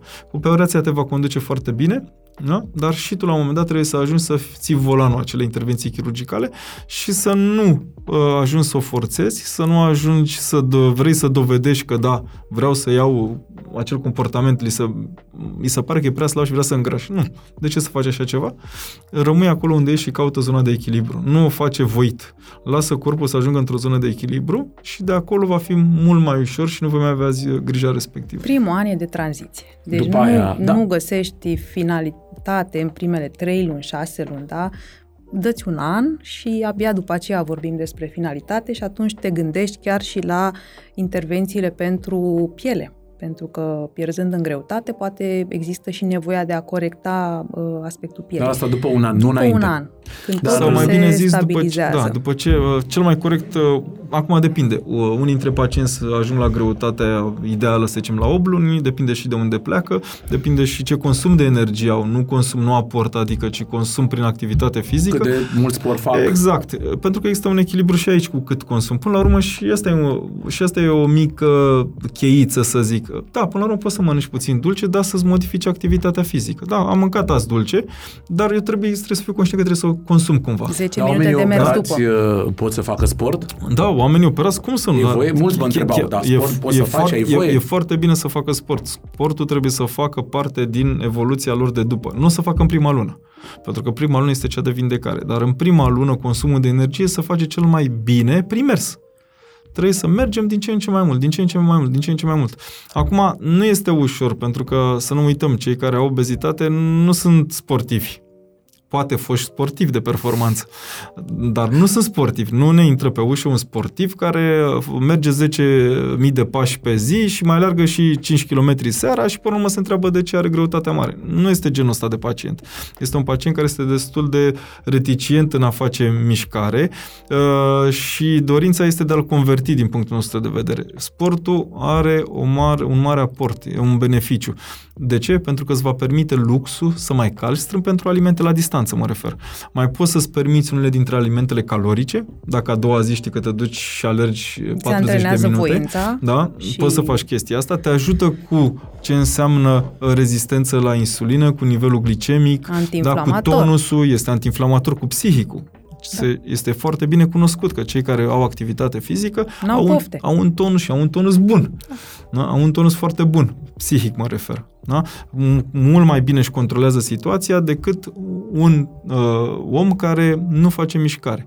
Uh, depresiile, da? toate lucrurile astea țin foarte mult de activitatea noastră și fizică și Dar psihică. îți dă și poftă de mâncare. Și dacă nu ești Mie atent îmi ce spuneți. mănânci după ce faci sport, aici e o Înainte- greșeală. Da, deci normoponderal. Înainte, cu Adică da, îți dă greutate poftă de mare, moment, dar da, și nu- nu faci ponderal sport atunci. uh, și nu le echilibrezi corect cu dieta și îți vine să mănânci toată noaptea, dulce, mai ales când ai greutate mare.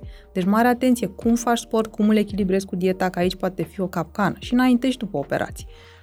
Deci iar vine Da, Sfătul- rolul, Mântuitorul. rolul, rolul, da. Am auzit uh, o propoziție în care spuneați dacă pierzi controlul uh, operației. Uh, ce se întâmplă dacă te reîngrași și vrei să te operezi din nou? Există o a doua șansă când vine vorba de operația Da, asta? există o a doua șansă.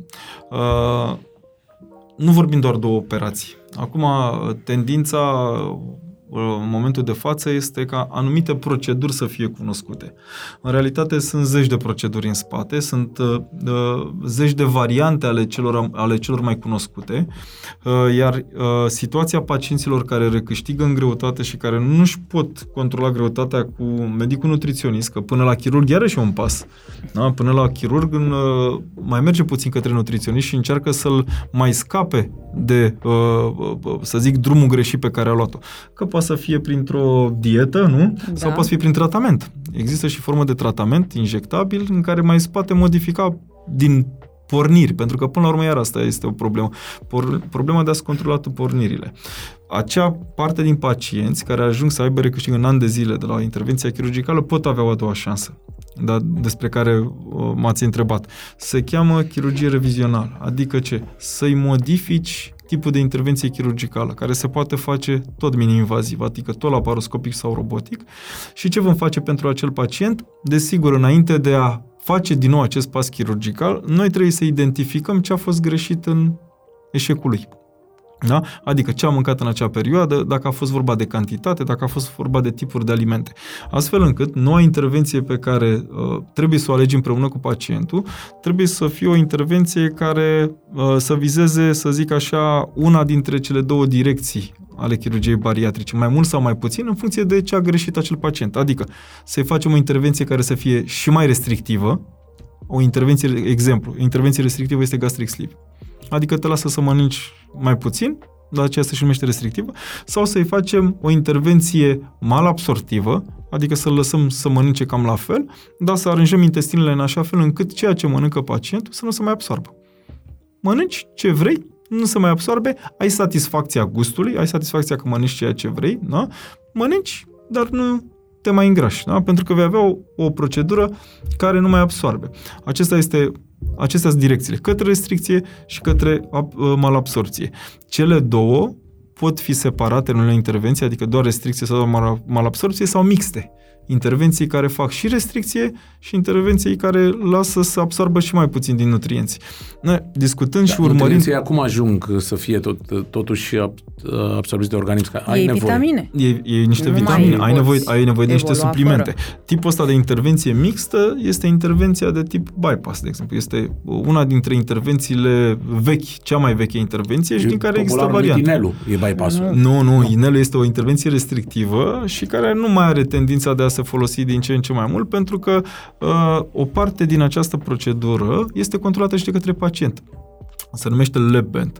Ce înseamnă asta? Se monta un inel în jurul esofagului și stomacului și se lăsa o cămăruță în care prin lichid umfli acel inel. Singura chestie care uh, influențează scăderea ponderală cu această procedură este controlul pacientului, pentru că pacientul își poate controla inelul. Cât să mănânce, adică mai mult sau mai puțin. În da, dacă știe, da, exact. Dacă știe că urmează o perioadă, de exemplu, de vară, pleacă cu familia în concediu, unii veneau și ziceau, domn doctor, mai scoatem puțin din ser, pentru că vreau să mă duc, da, vreau să mă duc în concediu și eu vreau să mai mănânc și eu cu familia, stau la masă, da. Dacă când mă întorc, trec pe la dumneavoastră, îmi umflați înapoi inelul și eu promit că nu se mai mănâncă, să umflă inelul. Dar asta ce înseamnă? Asta nu, nu mai înseamnă predictibilitate. Decizia e la pacient. Da. da, nu mai înseamnă predictibilitate. În momentul în care intervine decizia pacientului, deja noi nu mai putem să vedem rezultatele la distanță, pentru că el va întrerupe acest proces de câte ori își va dori. E ca într-o dietă la un moment dat. Mastică, o tăiere de moț, o, un parastas, da. tot va avea motive. Bun, asta este o procedură restrictivă, dar care tocmai asta este, asta e un motiv de, pentru care nu se mai folosește încet încet. Pentru cei care recâștigă câștigă Pontreal acel mic procent dintre pacienți, intervențiile trebuie să fie în direcția mixtă de obicei. Da? Adică să-i și restricționeze, să le facă și o malabsorție, să nu lasă să mai alimenteze, să nu mai absorbă așa de bine din intestin.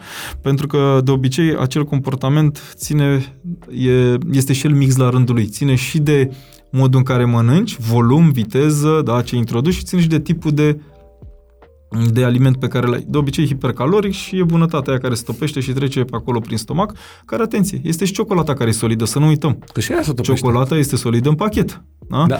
În momentul în care ai introdus-o în gură... O lași la soare puțin. Da.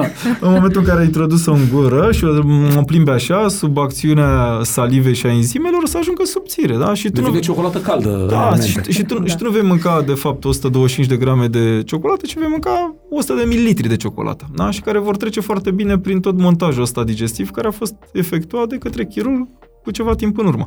Deci, da, pacienții au a doua șansă și se face așa ceva și se practică și este de bun augur în sensul în care ei nu mai pot controla deloc. Mai ales dacă sunt pacienți metabolici cu diabet zaharat Aici este zona cea mai fierbinte.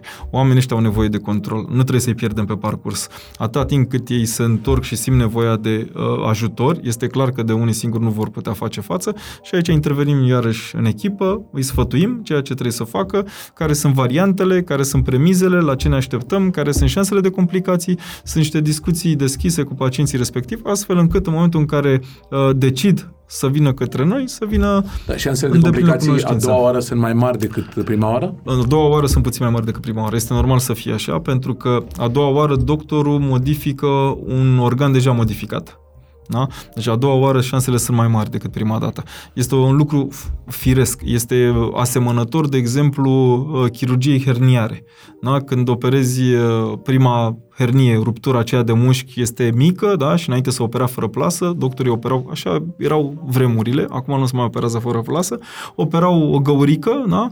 dacă ea se rupea, găurica devenea mai mare, Operația a doua era puțin mai dificilă tehnic, șansa de a o repara și mai bine era și mai mică, șansele de recidivă erau mai mari. Uh, așa se întâmplă și aici. Nu este o creștere uh, de, să zic, îngrijorătoare de 50%, adică unul din doi pățesc așa ceva, dar nu mai discutăm sub riscul ăla de sub 2%, discutăm undeva de mai sus. Uh, nu este o garanție că îi se va întâmpla pacientului așa ceva, pentru că el pune în balanță, nici noi nu avem garanția că el va face o complicație, noi ne pregătim să nu se întâmple așa ceva cât putem de bine. Și la fel de mult el pune în balanță și atârnă destul de, uh, de tare ceea ce face el cu starea lui de sănătate, pentru că dacă este cu acel diabet necontrolabil, cu boală de reflux foarte severă, uh, cu hipertensiune necontrolabilă și care uh, clar că s-au reactivat odată cu creșterea în greutate, pentru că astea au legătură, atunci problemele pe care le pot aduce aceste boli trebuie puse în balanță cu șansa de complicații. Și atât timp cât balanța, uh, balanța, da, balanța este ca să pățești ceva mai rău din evoluția acestor afecțiuni, atunci este îndreptățit să aleagă ca și variantă de tratament chirurgia bariatrică. Uh, nu știu dacă știți, dar a trecut uh, repede timpul da. uh, și sper că am reușit să răspundem la cât mai multe din întrebările pe care oamenii uh, și le pun din momentul în care se gândesc să aleagă între cele două variante, cura de slăbire care e de lumea și pământul. Eternă. Pentru că există uh, clar și o evoluție în informație vis-a-vis de, de diete. Dacă Studii în primii ani de după 89, când clar problemele de greutate erau foarte, găsite la foarte puține persoane, uh, informațiile erau uh, doar din reviste. Erau reviste care îți ofereau pe un colț de pagină o dietă Ura. minune, cum să slăbești 10 kg în două zile sau clasicele no. Da. îndemnuri. Uh, clar am început să înțelegem și cum e cu nutriția mult mai mult decât o făceam înainte. Uh, dacă există oameni care aleg varianta uh, intervenției, cred că am răspuns la multe, multe din întrebări.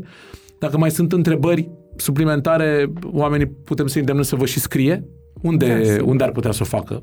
În centrul nostru noi avem uh, un departament care se ocupă cu discuțiile, cu grupurile de pacienți, cu discuția cu fiecare pacient în parte și preiau aceste mesaje și le aduc către de mail noi. sau cum? Un număr de telefon? Nu, cel mai simplu da, sună și în call center, center, pot suna și pot suna și cere o evaluare. Adică vreau să stau de vorbă cu unul dintre medici, cu unul dintre specialități, să îmi povestesc situația mea și să considere cam, să mă sfătuiască. Nu e decât o discuție în care apreciez starea acelui om și în care îl pot sfătui cam care este direcția în care poate să meargă. Uh, este, Grosomodo, sigur. Da, este un, este un pas. Nu acolo începe cu, cu adevărat și nu acolo se sfârșește. Este un pas care mai departe va fi dezvoltat în funcție de ceea ce vom concluziona la sfârșit cu pacientul. Dacă lucrurile merg în direcția nutriției, dacă lucrurile merg în direcția chirurgiei sau în direcția unei proceduri endoscopice Asta vom vedea. Uh, fiecare om are soluția lui. Fiecare om cu obezitate uh, dispune de anumite Și nu trebuie să fie singur, pentru că ajutorul înseamnă găsirea celei mai bune soluții. Când ești de unul singur, poți să faci erori în programul tău de pierdere în greutate care te aduc în, în probleme și mai mari. Deci, cere ajutor.